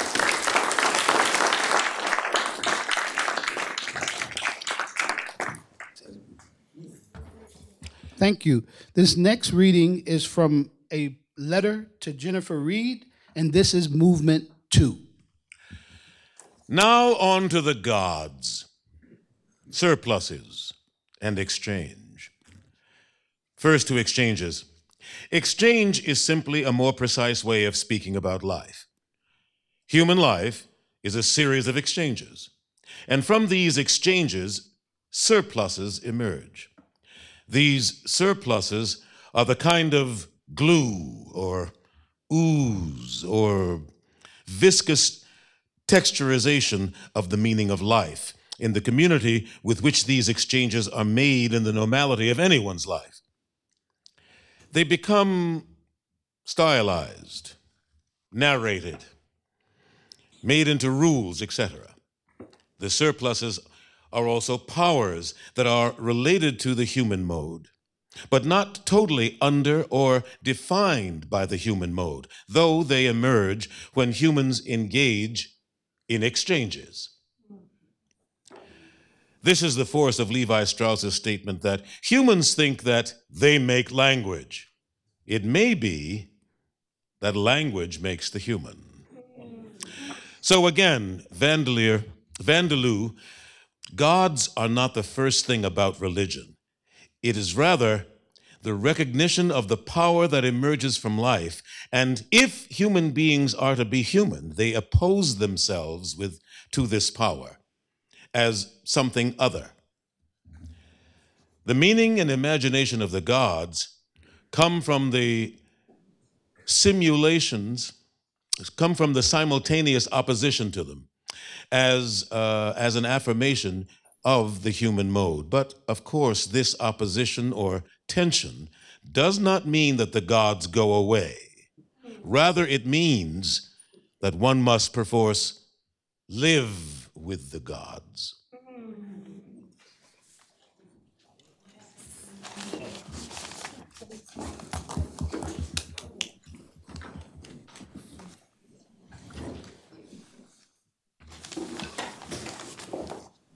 Thank you so much, Mr. David. Um, excuse me. And thank you also, Dean Hempton and Harvard Divinity School, and David Carrasco and the Moses Mesoamerican Archive and Research Project for co sponsoring this event. And of course, Joy Carr and Ray Carr for organizing the symposium and for their kind invitation to participate. As it happens, I actually remember this email from 25 years ago. I, when I read it, I went, I, know, I remember that one. I recall thinking at the time that I'd possibly just read significations in a single paragraph. um, this afternoon, I want to speak a little about how embedded this email's content was in Dr. Long's method, method, methodology, and perhaps more importantly, why his informal correspondences are a significant part of his written record. Dr. Long loved contact zones, exchanges, surpluses, and gods, and the way we negotiate our identities in relation to things that are not ourselves. Consequently, he was also a critic of the Enlightenment. He once wrote in a letter that knowing anything should always start with, quote, stuff, some people somewhere, a little artifact, a strange text, some weird kind of gesture, end quote. Things that presume relationships and exchange.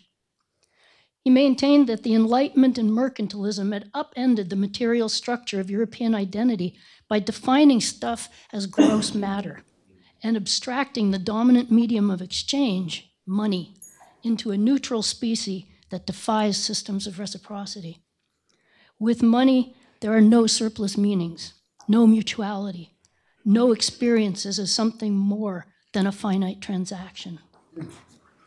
And it's that something more, Dr. Long said, the preconceptual surplus meanings of exchange that define our identities in relation to one another, the gods, and the cosmos. Hence his abiding respect for Marcel Mauss's The Gift, Mircea Eliade's Patterns of Comparative Religion, and later work by Garry Trompf and Bill Pietz on cargo cults and the fetish, all of which focused on the humanly defining power of the exchange of stuff. While Dr. Long believed that the Enlightenment had negated an efficacious European meaning of exchange, he was not a conventional iconoclast.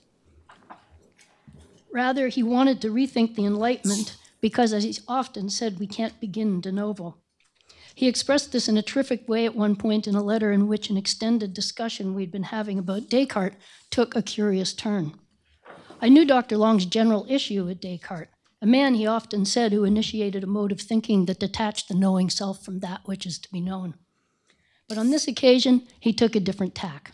He wrote, quote, Anselm reported that his proofs for the existence of God were communicated to him in a dream by an angel. As a matter of fact, in two dreams on consecutive nights. I never thought of this before, but is it not strange that Anselm's achievement is encompassed by the oneiric and Descartes' entree into modernity by meditations? Dreams and meditations. Where do they stand now? What are their roles in the thinking of those who now think in our culture? End quote.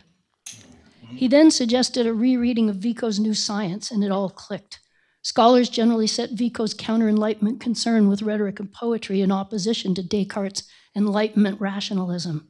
But Dr. Long made a rather compelling observation. Both men, like Anselm before them, were trading in dreams and meditations as repositories of surplus meanings that were prior to rational thought. This was an intriguing way to think about the origins of modernity to imagine that the old European systems of what Rudolf Otto would have called the non rational didn't go away, that they were simply hidden beneath an emerging hegemonic veneer of rationality. Dr. Long's correspondence has provided a unique glimpse of him and often, like his thoughts on Anselm, Descartes, and Vico, different possibilities for thinking about modernity. He was also, as we all know, hyper conscious of the power of words, and formal writing truly intimidated him. His words were so painfully pored over that he was left at times wordless. Where his words came more easily were first in classrooms and public lectures, where he spoke more informally while remaining within stylized traditions of Black preaching and University of Chicago erudition. But they came even more effortlessly around a table with good food and wine and friends, and in phone conversations, letters, and emails, where intellectual engagement and human connection muddled together, and words flowed most easily, absent the pressure of being held forever accountable in the Library of Congress. Hmm. In his personal correspondences, Dr. Long constantly danced between ideas, professional and personal concerns, memories, music, and his children and grandchildren. They were spaces where he didn't fuss about his thoughts and words being thoroughly consistent. The most exasperating and engaging thing about these conversations was his ability to pivot positions on a dime. These were spaces in which he tried out different options for thinking and knowing, where exchanges and conversation generated surpluses, new ideas that stretched him and whomever was engaging with him. I recall one extended argument over the value of hierarchy in society something he reeled against for the longest time. I believe he used the word scourge at one point when I said that as a, Can- a Canadian, I quite liked having the Queen as head of state. In the midst of this ongoing dispute, and without warning one day, Dr. Long began waxing about the connection he and his wife Alice felt to Queen Elizabeth and Prince Philip, the two couples having wed each other around the same time. They kept a scrapbook of the British royals for years, a fairy tale collection of newspaper and magazine clippings of their engagement and wedding, the births of their children, their travels, and their intrigues. And he, he wanted me, as an armchair monarchist, to know that. These kinds of musings were common and sometimes perplexing. But in retrospect, I think they were extended meditations flowing from a frustration with modernity's parsing of knowledge into discrete and often dichotomous categories. They were spaces where he wove together the intellectual, emotional, and personal, and gave himself permission to think differently and to muse without an answer. Dr. Long's personal correspondences brought his intellectual rigor into conversation with his dreams and meditations. And he expected whoever he was speaking with to reciprocate in order to keep the conversation going. Okay.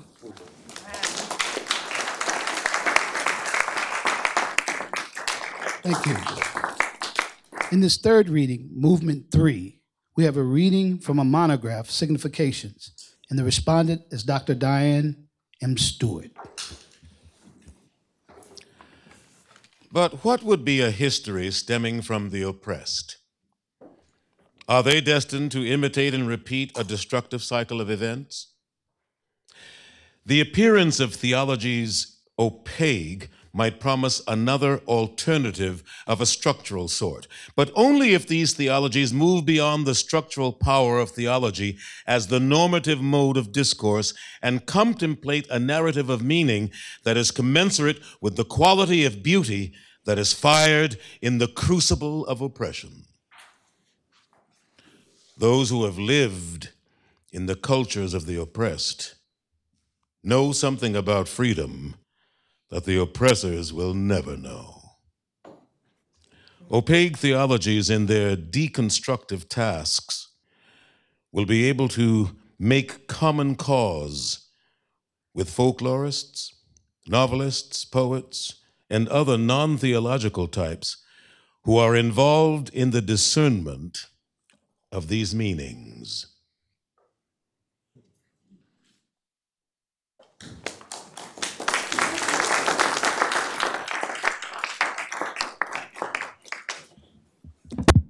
Thank you, Mr. David. Dr. Carr, you couldn't have picked a better orator. I feel like I'm listening to the voice of God. It, it's a pleasure and really an honor and a privilege to be back at my alma mater, to see Dr. Preston Williams and, and Miss Connie as well, um, and to be here with friends and, um, and people who feel like family. So thank you for including me in this memorable and needed and desired event. In his posthumous text, said I wasn't going to tell nobody, James Cone finally freed himself from the confines of systematic theology and offered a new definition of, black, of the Black theologian, one I needed but had never heard when I was studying under his tutelage in the mid 1990s. I was pleasantly surprised when my eyes landed upon the following words from his final message to America. And I'm quoting, Yet, as a theologian and interpreter of the religious imagination of Black people, I felt I had much to say. End of quote. As much as James Cone and Charles Long debated and pursued their intellectual intentions through different scholarly methods and discourses, this new definition of the Black theologian as an interpreter of the religious imagination of Black people was the closest Dr. Cone came to adopting a disposition that approached the kind of work Charles Long encourages in the text we just heard. Dr. Long was indeed referring to what he called theology's opaque, and he turned his attention to the early works of James Cone and Vine Deloria to explore the potential and limitations of their scholarship. Dr. Long summed up their explosive interventions when he wrote in his wider essay, and I'm quoting In every case, the claim of these theologies is more than an accusation regarding the actions and behavior of the oppressive cultures. The claim, quote, goes to the heart of the issue. It is an accusation regarding the worldview, thought structures, theory of knowledge, and so on of the oppressors.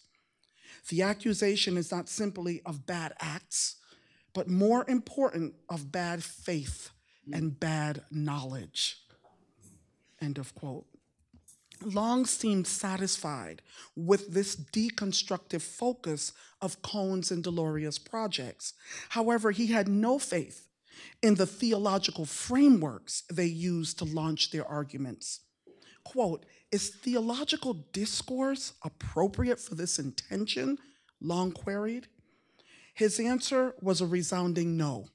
Theology, as it has been executed in the history of Western, Western, Christianity, does not have the tools to access Long's, in Long's words, the self definitional intimacy of an impressed community. Theological language and categories long intimated prevented opaque theologians from giving attention quote, in a precise manner to the modes of experience and expression that form these communities in their inner and intimate lives, end of quote. Long made it clear that he was not arguing for a romantic return to an earlier period, but rather an identification and deployment of the quote, resources that might enable us to generate another kind of meaning for the temporal, spatial, existence of human beings on this globe. Long perceived that the discourses of Western Enlightenment, including theology, had no resources to penetrate Black in- intimate life. He preferred that opaque theologians align with folklorists, novelists, poets, and artists because they had the creative disposition, clarity of mind, and spiritual substance to probe and articulate the value of Black intimacy, life, and knowledge on their own terms. And by there, I mean intimacy, life, and knowledge. Black artists convey their intimacy, life, and knowledge, surplus of meaning through modes that accommodate the rhythms, textures, and silences of Black being and Black culture. Those meanings, Long kept telling us across his corpus of thought, are illegible in Western scripts and lose their full power and effects when translated into academic modes of discourse.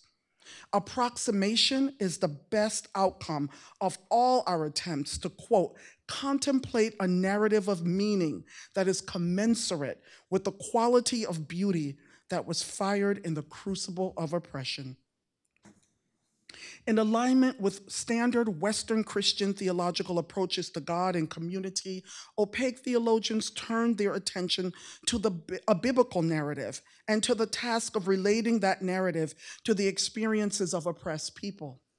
However, Dr. Long's interventions disclosed a reality that the oppressed people themselves have a sacred narrative of recreation that has gone unnoticed in the works of opaque theologians, particularly Black theologians. Yet, the one we call the father of Black liberation theology, James Cone, had begun to move in the direction that Long recommended, which is the reason I believe he ended his life thinking in a new way about the identity and scholarly vocation of the Black theologian.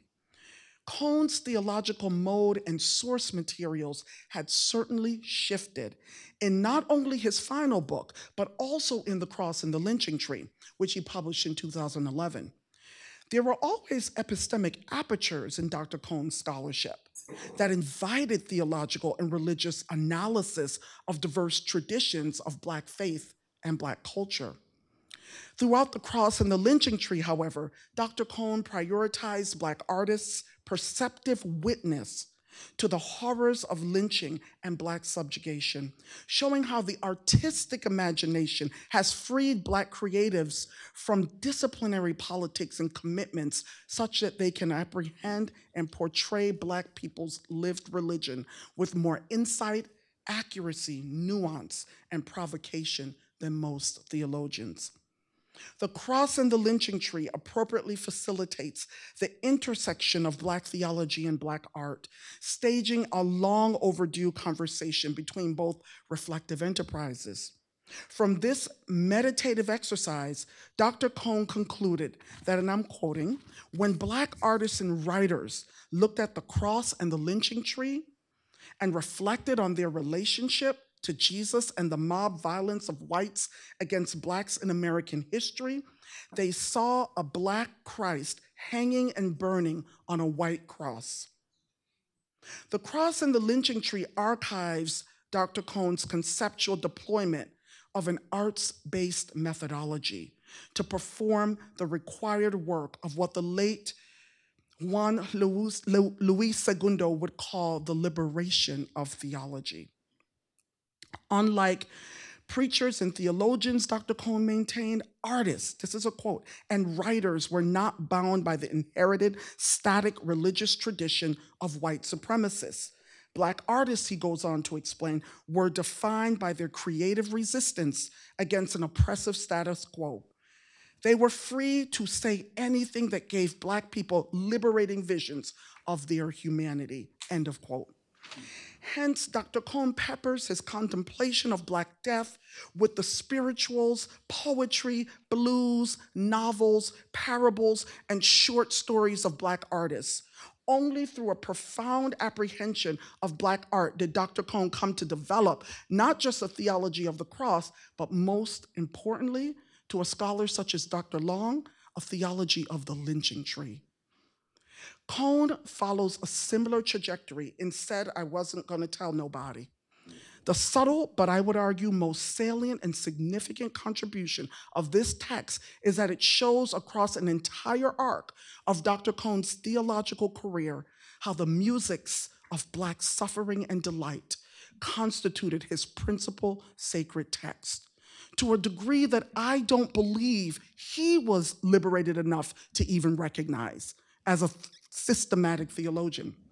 Black musical and lyrical legacies were both inspiration and source for Cone, as they have been for those who have produced them and those who have sourced them to create spaces of sociality that accommodate Black freedom in an anti Black world. And what I'm saying is, here is where Cone and, and Long come together. And I think uh, there is a call for a new method in theology, a new way of doing theology. Not sure if Dr. Long would have approved, but I think he would have liked the direction that I see Dr. Cone moving us toward in these last two books. In my own recent text, Obeah Orisha and Religious Identity in Trinidad, Volume 2, Orisha, Africana Nations, and the Power of Black Sacred Imagination, I have tried to bridge the mature theological identity I perceived in Dr. Cone's final text with Dr. Long's phenomenological insights into Black religion, heard in the passage that our illustrious orator just read. And if any of you have a chance to read um, chapter four of that book, you will, you will have insight into the acts of recreation and the reimagination of matter I attempt, attempt to interpret in the sacred poetics of Iyalode Shangawumi and other post-Black power era Yoruba Orisha Ifa priestesses in that text. Iya Shangawumi is literally one of the opaque ones whose shrine has been a center from which God's new sacred texts and new evocations of Ashe have been made and materialized. My study of Yoruba Orisha Ifa devotion in Trinidad allows me to respond to Dr. Long with the affirmation that there is a new narrative of meaning and a new meaning of being as belonging that we can decipher from these and other self definitional intimacies in the sacred poetics of African heritage religions in the Caribbean and the Americas. Thank you.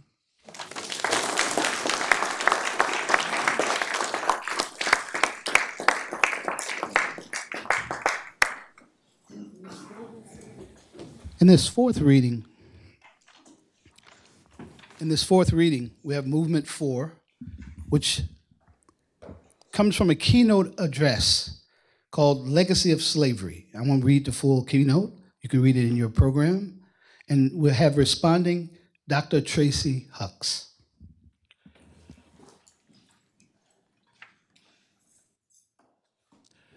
What I see in the new meaning of looking at slavery and talking about reparations is that, at least for the tradition of African Americans, it becomes clear that no movement can operate that simply understands itself as pawns of the American Constitution. That, Ameri- that African Americans cannot do that because they are water people.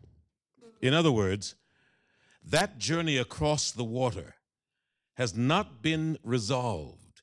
And what needs to be thought about again is that on those boats coming across the water, there were Europeans and Africans on the same boat. They were on the same boat, but they were not, but they were taking two different journeys. And those two journeys cannot be reconciled simply by having good thoughts and thinking in universal terms. Those two journeys must be reconciled in terms of a concrete meaning of what happened to those two groups. One of the problems, I think, of the old civil rights movement is that it was filled with a certain kind of misplaced affection. A misplaced affection that thinking that through Enlightenment categories of universalism and abstract definitions of everybody's human, that we might realize, well, it doesn't make any difference. Everybody's human. It doesn't make any difference what color, what, what your color is. We're all human. Or that through some great burst of Christian charity, we might be able to know that since God loves us, we ought to love each other. But of course, that didn't happen. So I see this new movement as going back into the water. That we have gone back into the water to reorient ourselves, not only about the destiny and meaning of African Americans, but about the destiny and meaning of what kind of future human beings have on the face of this earth.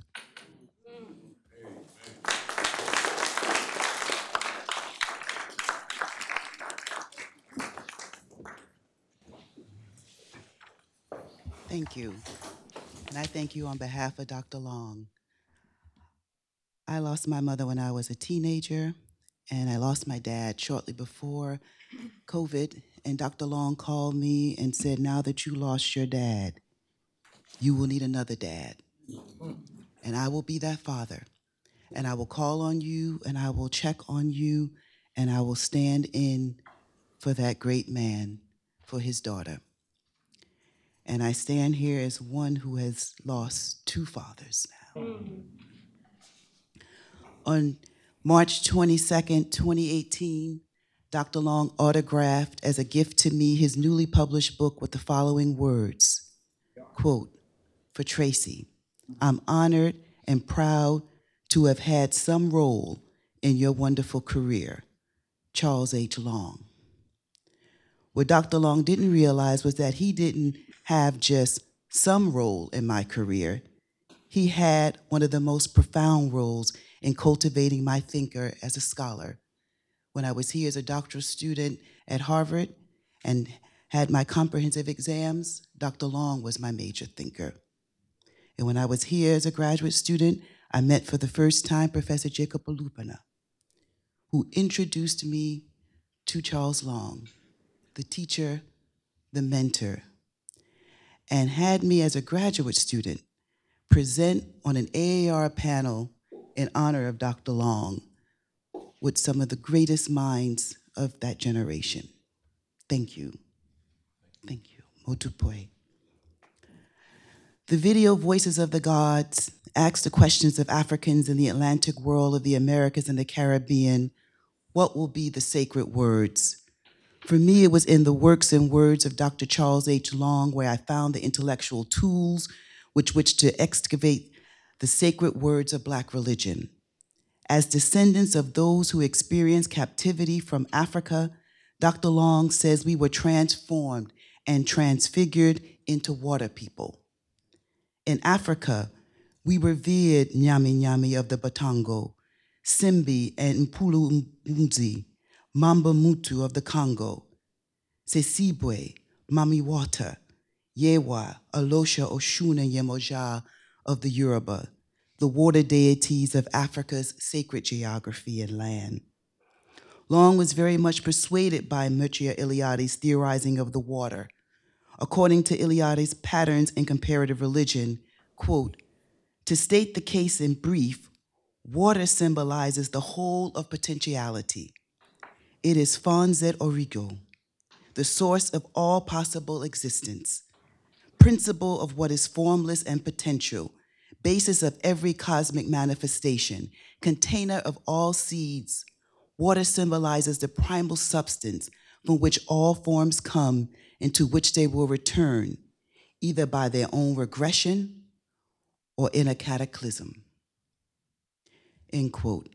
Eliades was an abstract understanding of cataclysm. However, Long understood there was concreteness in this cataclysm, a sudden violent upheaval in the form of chattel slavery across the waters of the Middle Passage that forced new aquatic cognitions of religious orientation for African people. To whom does one pray from the bowels of a slave ship? Mm-hmm. To the gods of Africa? To the gods of the masters of the slave vessels? To whom does one pray?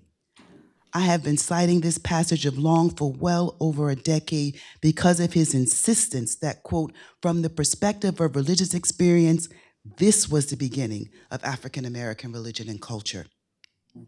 It was this violent maritime ritual of African capture, enslavement, and transport that, according to Long, forfeited the Atlantic as a womb for the gestation and birth of religions. Instead, the Atlantic for Long was deemed a modern site of negative revelation, bereft of what he calls soul stuff, forsaking itself as revealer of deity seer- seers and prophets, all for the price of reason, civilization, and rational orders. I'm developing an essay on Long's epistemology of the water, arguing that it proffers a new primordialism of origins and beginnings of Africana religions, a temporality that incorporates an Atlantic chronology of journey and advances an other spatiality whereby new orientations to African religions were birthed in the watery crucible of the Atlantic. Many of us know for the, for the great W.E.B. Du Bois, the unasked question was, how does it feel to be a problem? Dr. Long's unasked question to those of us who do mm. Africana religious studies is, how does it feel to have to do scholarship with the Atlantic as primordial, as preponderance of death and brutality, as pugnacity of violence, and as what Dr. Long calls a demon- demonic dread through which Africans were forced into history as terror. In a historical situation where Long argues, quote, African people brought no other text with them other than their bodies. According to Long, quote, the Middle Passage chained enslaved Africans in the holds of several ships of every Atlantic maritime nation, as never forgotten by the Africans, neither during slavery nor in freedom. The watery passage of the Atlantic, he says, that fearsome journey, that cataclysm of modernity, has served as a mnemonic structure, evoking a memory that forms a disjunctive and involuntary presence of these Africans in the Atlantic world. From this perspective, Long concludes religion is not a cultural system, much less rituals or performance, nor theological language, but an orientation, a basic turning of the soul toward another defining reality. And in that, Long's epistemology of the water as it relates to African people cannot be conclusively totalized as the domain of destruction, because water was also the space of our reorientation and our recreation of another defining reality. Water, in its a priori meaning for Long, speaks to, quote, the unformed, unstable, pregnant reality out of which the universe comes. It is the symbol of the uncreated chaos.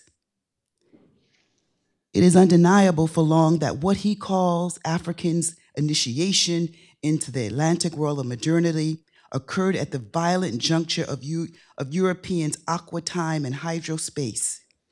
That countless atrocities occurs, occurred, such as when one of the last slave ships of the Dutch West India Company left Ghana's Elmina Castle in 1737 with 700 Africans bound for Suriname, ran into trouble in the sea.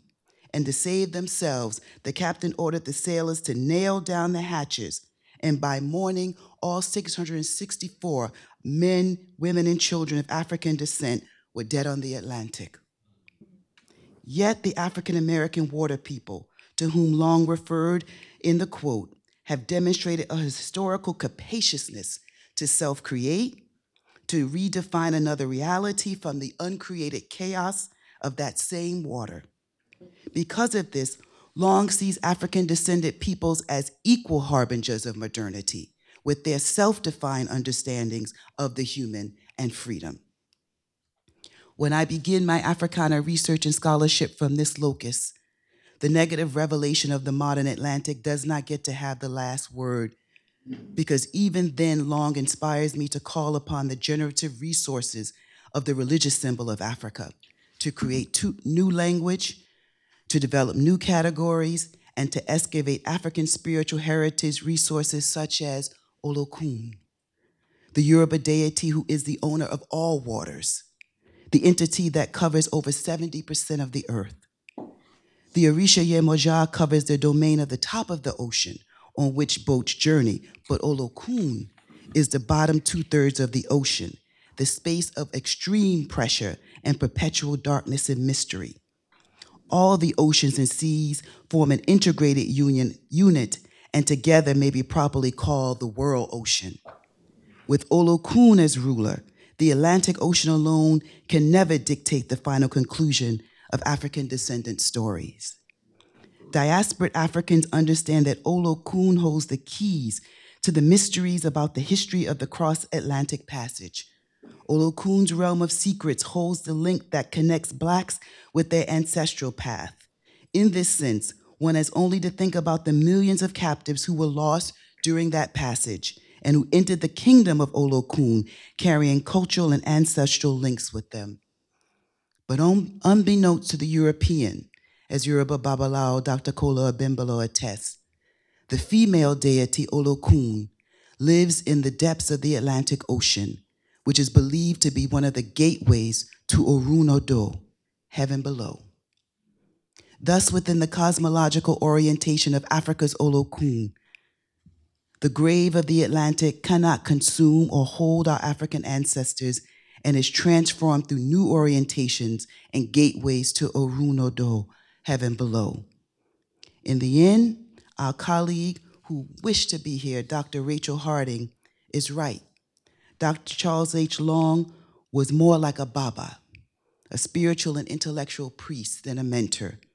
For me, a language has not yet been created to express my gratitude and thanksgiving for the blessing Dr. Long was in my life. As one of the water people, I attempted these words in the acknowledgments of my first book, and I will leave this offering with you. Quote, I reserve the deepest love, affection, and intellectual reverence for Dr. Charles H. Long. In you, I have known unconditional, steadfast, and unwavering support.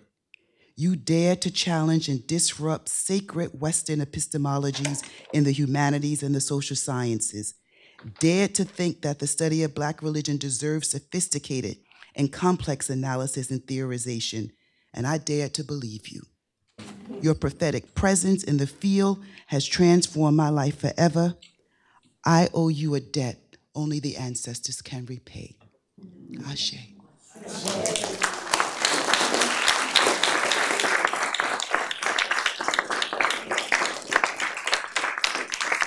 Let's let's give them all a hand. Let's give them all a hand.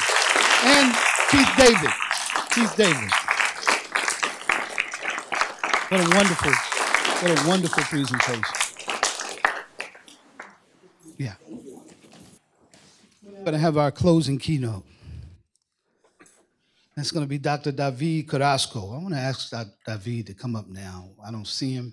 I know he's somewhere in here. Come on up. Profe, my friend.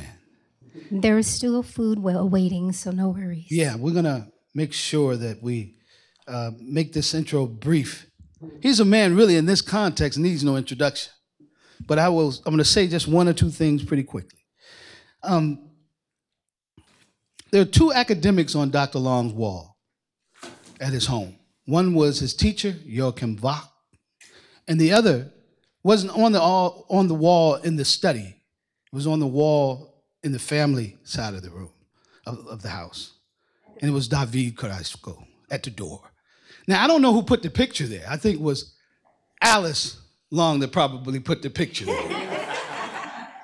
but he used to babysit Dr. Long's children. And so they have a, a, relationship that goes all the way back to the late 60s.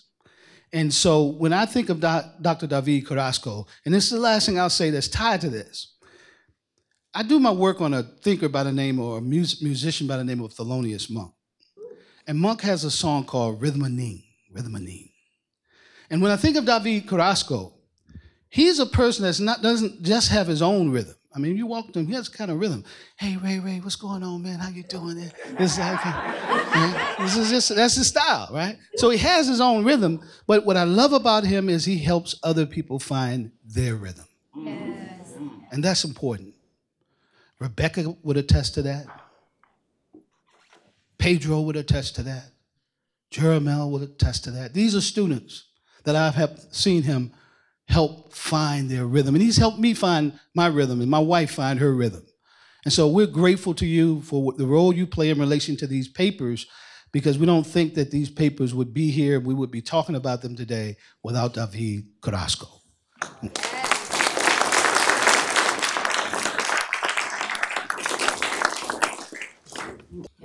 Look, man, if you liked me so much, you wouldn't make me talk after Joy's song. that should have been that, that should have been right before the libation, man. You know, so come on, man. Yeah. Come on, man. You put me in a tough spot. So you know, I uh, I think a lot of us I feel very emotional.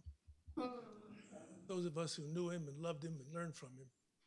I know that he would be so pleased to see all of this and hear all of this today. Uh, those of us who knew him for a long time knew that there were periods of time where he wondered what would happen to his legacy. Uh, there was a period of time when he was hoping that black scholars would come uh, under, his, under his tutelage in a more direct way. And now that has happened, and it's a marvelous thing because there was some time there where he felt lonely.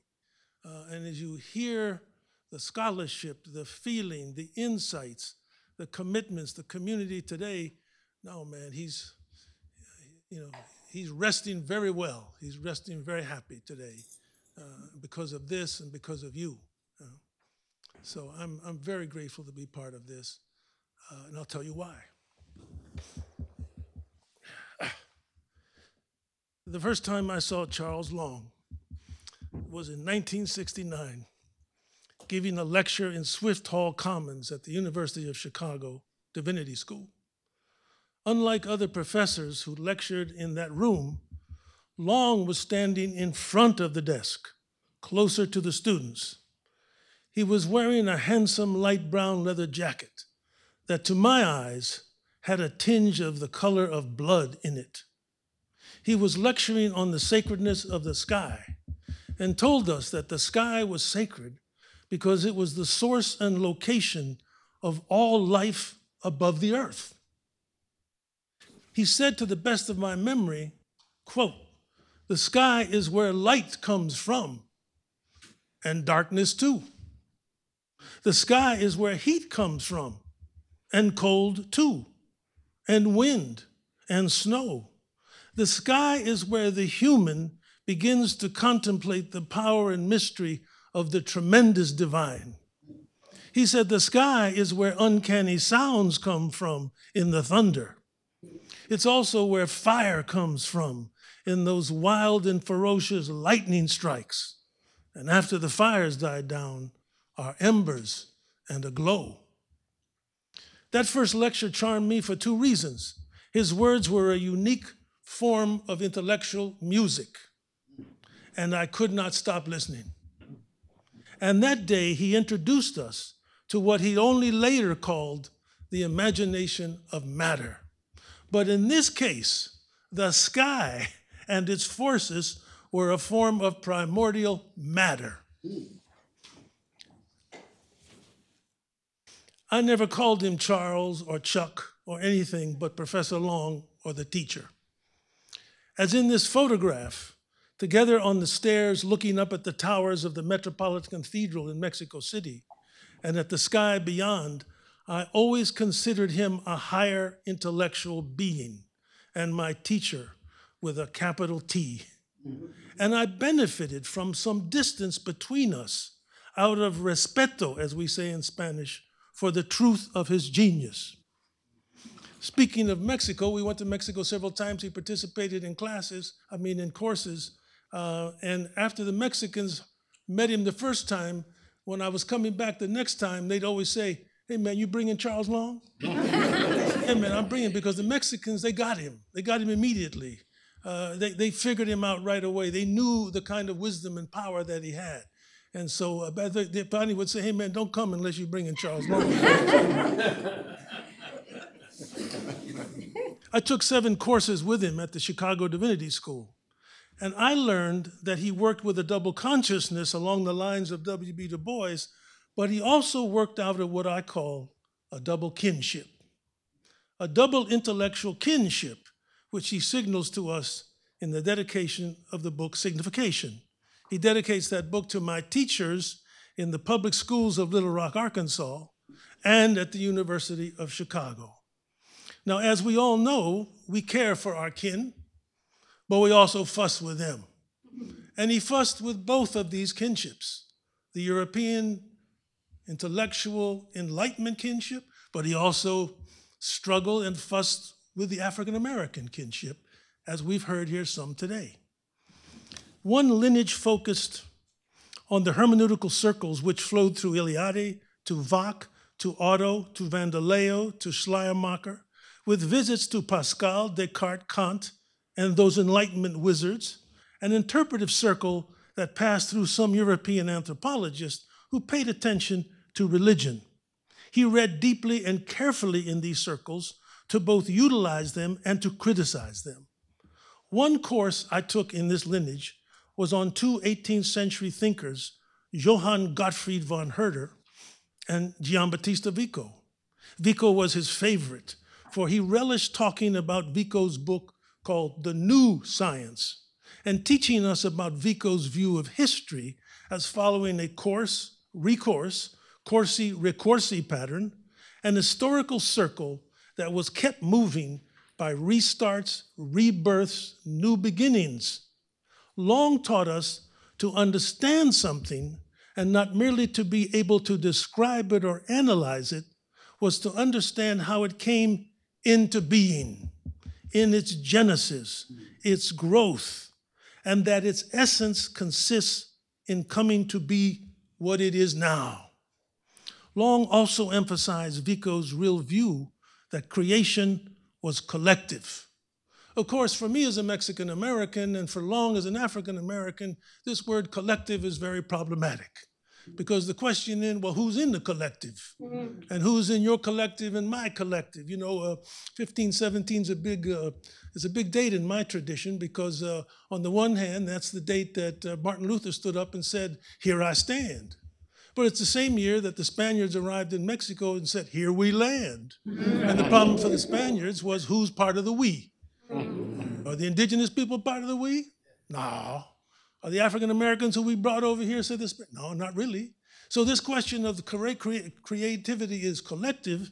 Well, who's in the collective? Mm-hmm. And we've heard a lot about that today. There was another intellectual kinship, the study of African mythology, African American lives and religions, and Black religions.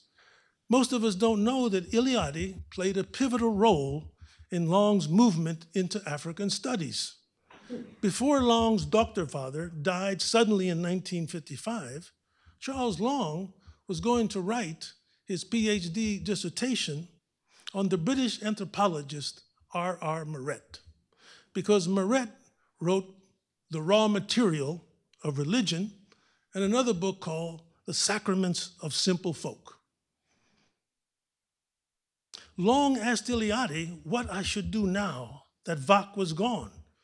And Mircea said softly, I have Long on this on tape.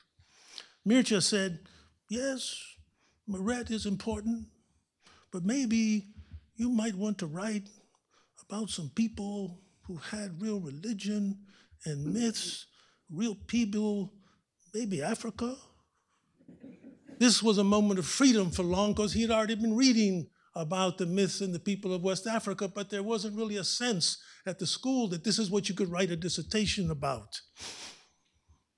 The result was a dissertation entitled Myth, Culture, and History in West Africa. Soon after Significations came out in 1986, the Journal of the History of Religions, check this out, which Long co founded with Eliade and Kitagawa in 1961, wrote me asking if I would write a book note on significations, get this, of no more than 350 words. As a Mexican American, I felt a panic at this gesture of reduction, the threat of erasure of his work and significance. So I penned a letter, there was no internet then, turning down the request, saying the book should be given a full fledged review essay and what, is, what are you thinking about? The editors agreed, and I published my several thousand word review called Insight Significations. but my worry about those who might erase him really persisted, and I was really worried about this. So in 1995 at Princeton, I organized a project of collecting and evaluating his papers or published works into an archive. He agreed and liked this.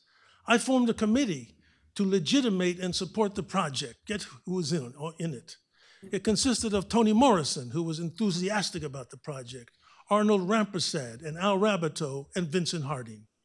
This committee met with Long over lunch, and the result was a substantial draft of over 93 of his published articles into what was then the Charles Long Reader, put together by my graduate students, Scott Sessions and Reiko Sono. Years later, this served as a resource for the marvelous collection Ellipsis. Now, the best way, I believe, to approach his double kinship is to begin where we heard earlier, to begin where he began with his first book, now a classic, Alpha Myths of Creation, which grew out of that dissertation. In it, he teaches us that his immersion in creation stories from across the world revealed the variety of ways people both hid and revealed what they considered the secret of creation and cultural creativity. And what Long says, and what you know, you know, if you know him, is you didn't just have to read the myth, you had to, to, to read it out loud. You had to see it danced. You had to hear the music of it because that's the way they knew the secret of creation and, and they knew it was hidden from others unless you participated in it. And so, what I say to people who want to know about Charles Long, you got to read that book and read the myths that he read. Because before he wrote Significations, he was immersed in this whole question of what's the secret of creation? How do these people hide it? And how can you find it? Of all the chapters in Alpha, my favorite is the one entitled Creation from Chaos and the Cosmic Egg. He tells us that these two cosmogonic structures, chaos and the cosmic egg, have a relationship in the minds and hearts of many peoples. Here's what he says about chaos chaos, which is described in terms of confusion, darkness, and water, carries with it the notions of indeterminacy and potentiality.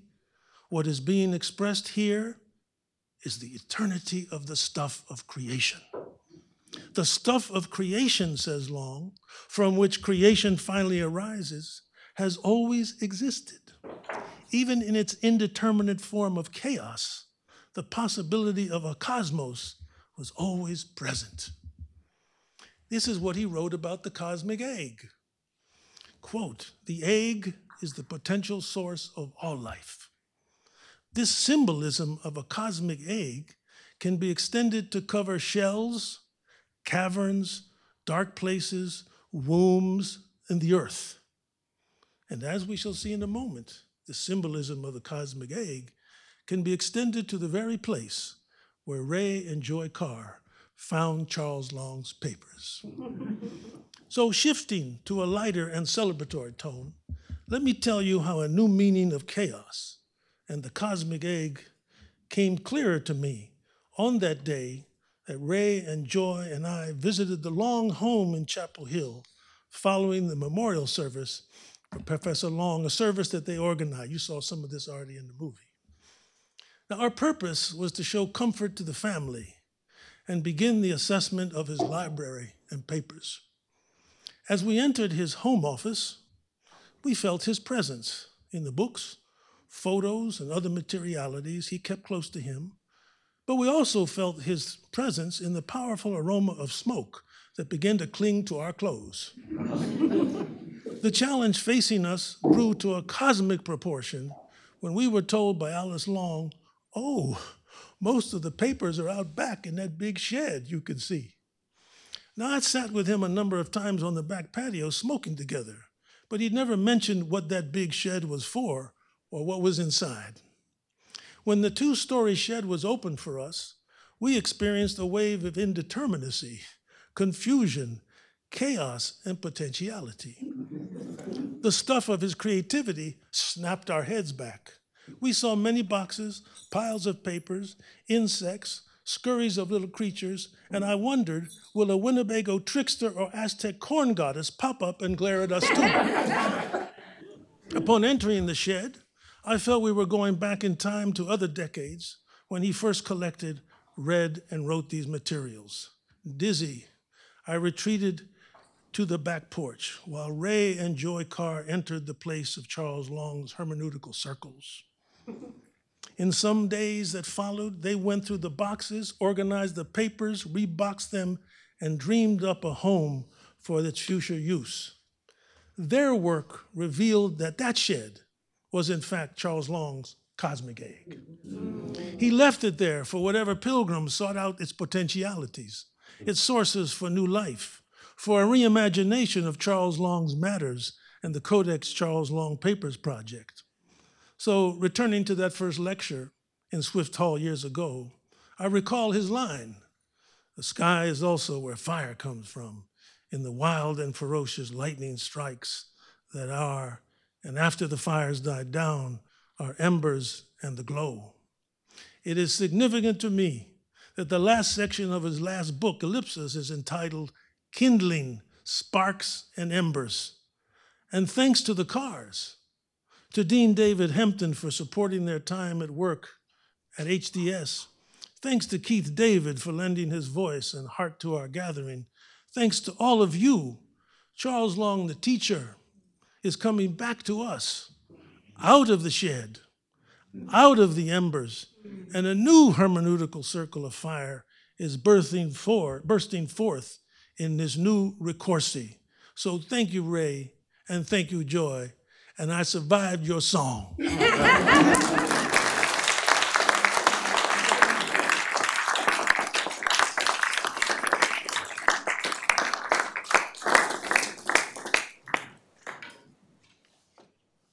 We're now going to have some brief remarks from Lee Butler, and we will also have a libation.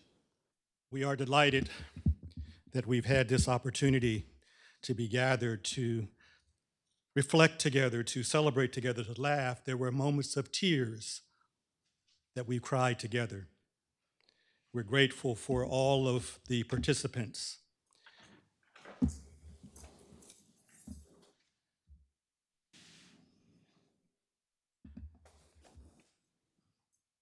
And I've been asked to offer a reflection and to lead us into a libation, and I will put those together.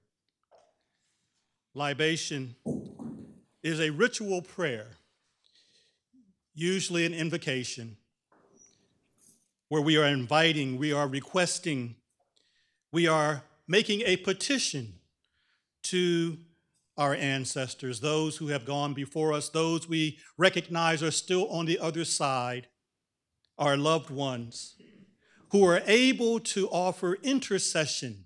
That when we have trouble here, we speak to them and they intercede for us to send us help that allows us to get through. We are identifying Charles Long today as an ancestor. He was, he remains an intellectual giant a warrior poet. You heard some of his favorite songs today. One that was not included was I'm a M-A-N man. He was a race man, a blues man, a soul man. He was a human. I was privileged to be at his bedside in his final days. Though his body was weak, he chose to give final instructions, to offer final blessing to his family, his colleagues, his students, his mentees. He poured himself out like a libation onto the ground of our imaginations as his final gift to us.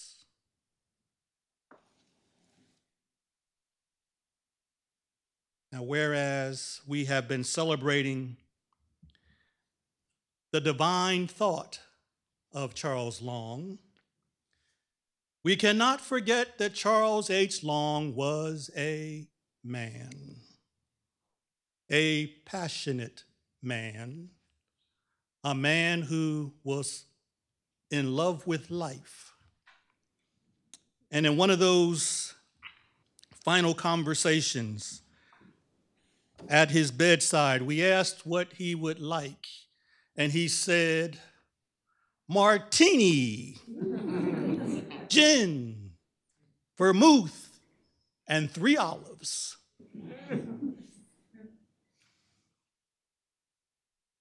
Now, today, as our closing, it's not invocation, but it is final blessing. It is benediction. It is sending us forth with power. Libations are usually done with alcohol and recognizing even as Charles Long was making transition, he was having a taste on his lips. So we must ask him for his tolerance and forgiveness right now because we're not going to pour libation with alcohol, but we're going to use water. We've heard about the water this afternoon, water people. We've heard about water being life. We know that water is life, and so we will be pouring life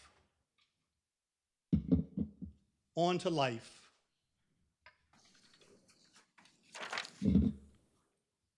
And because we don't want to drown the plant, we will pour the remains into the other picture.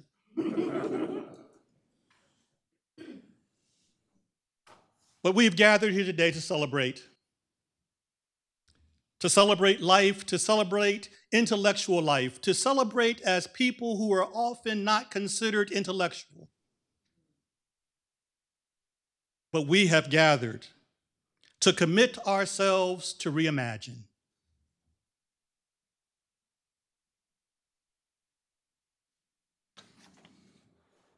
As we pour this water onto this plant, as we water this plant, as we water the ground, as we water the ground of our imaginations, reimagine. Reimagine the work that you've been called to do. Reimagine the life that we are living that can be new. As Charles Long declared that we must return to the water, step back into the water, and come forth anew, he was not talking about baptism. He was talking about how we must grapple with our past, reimagine.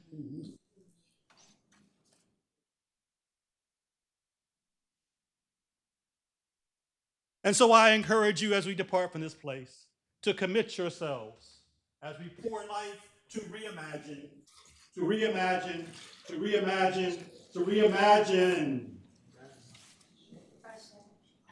Ashe. Amen and amen. Thank you so much for coming. Let's give everyone, a, the con- contributors, a hand. Thank you so much. Incredible afternoon. Sponsors Harvard Divinity School and the Moses Mesoamerican Archive and Research Project at Harvard University. Copyright 2023, President and Fellows of Harvard College.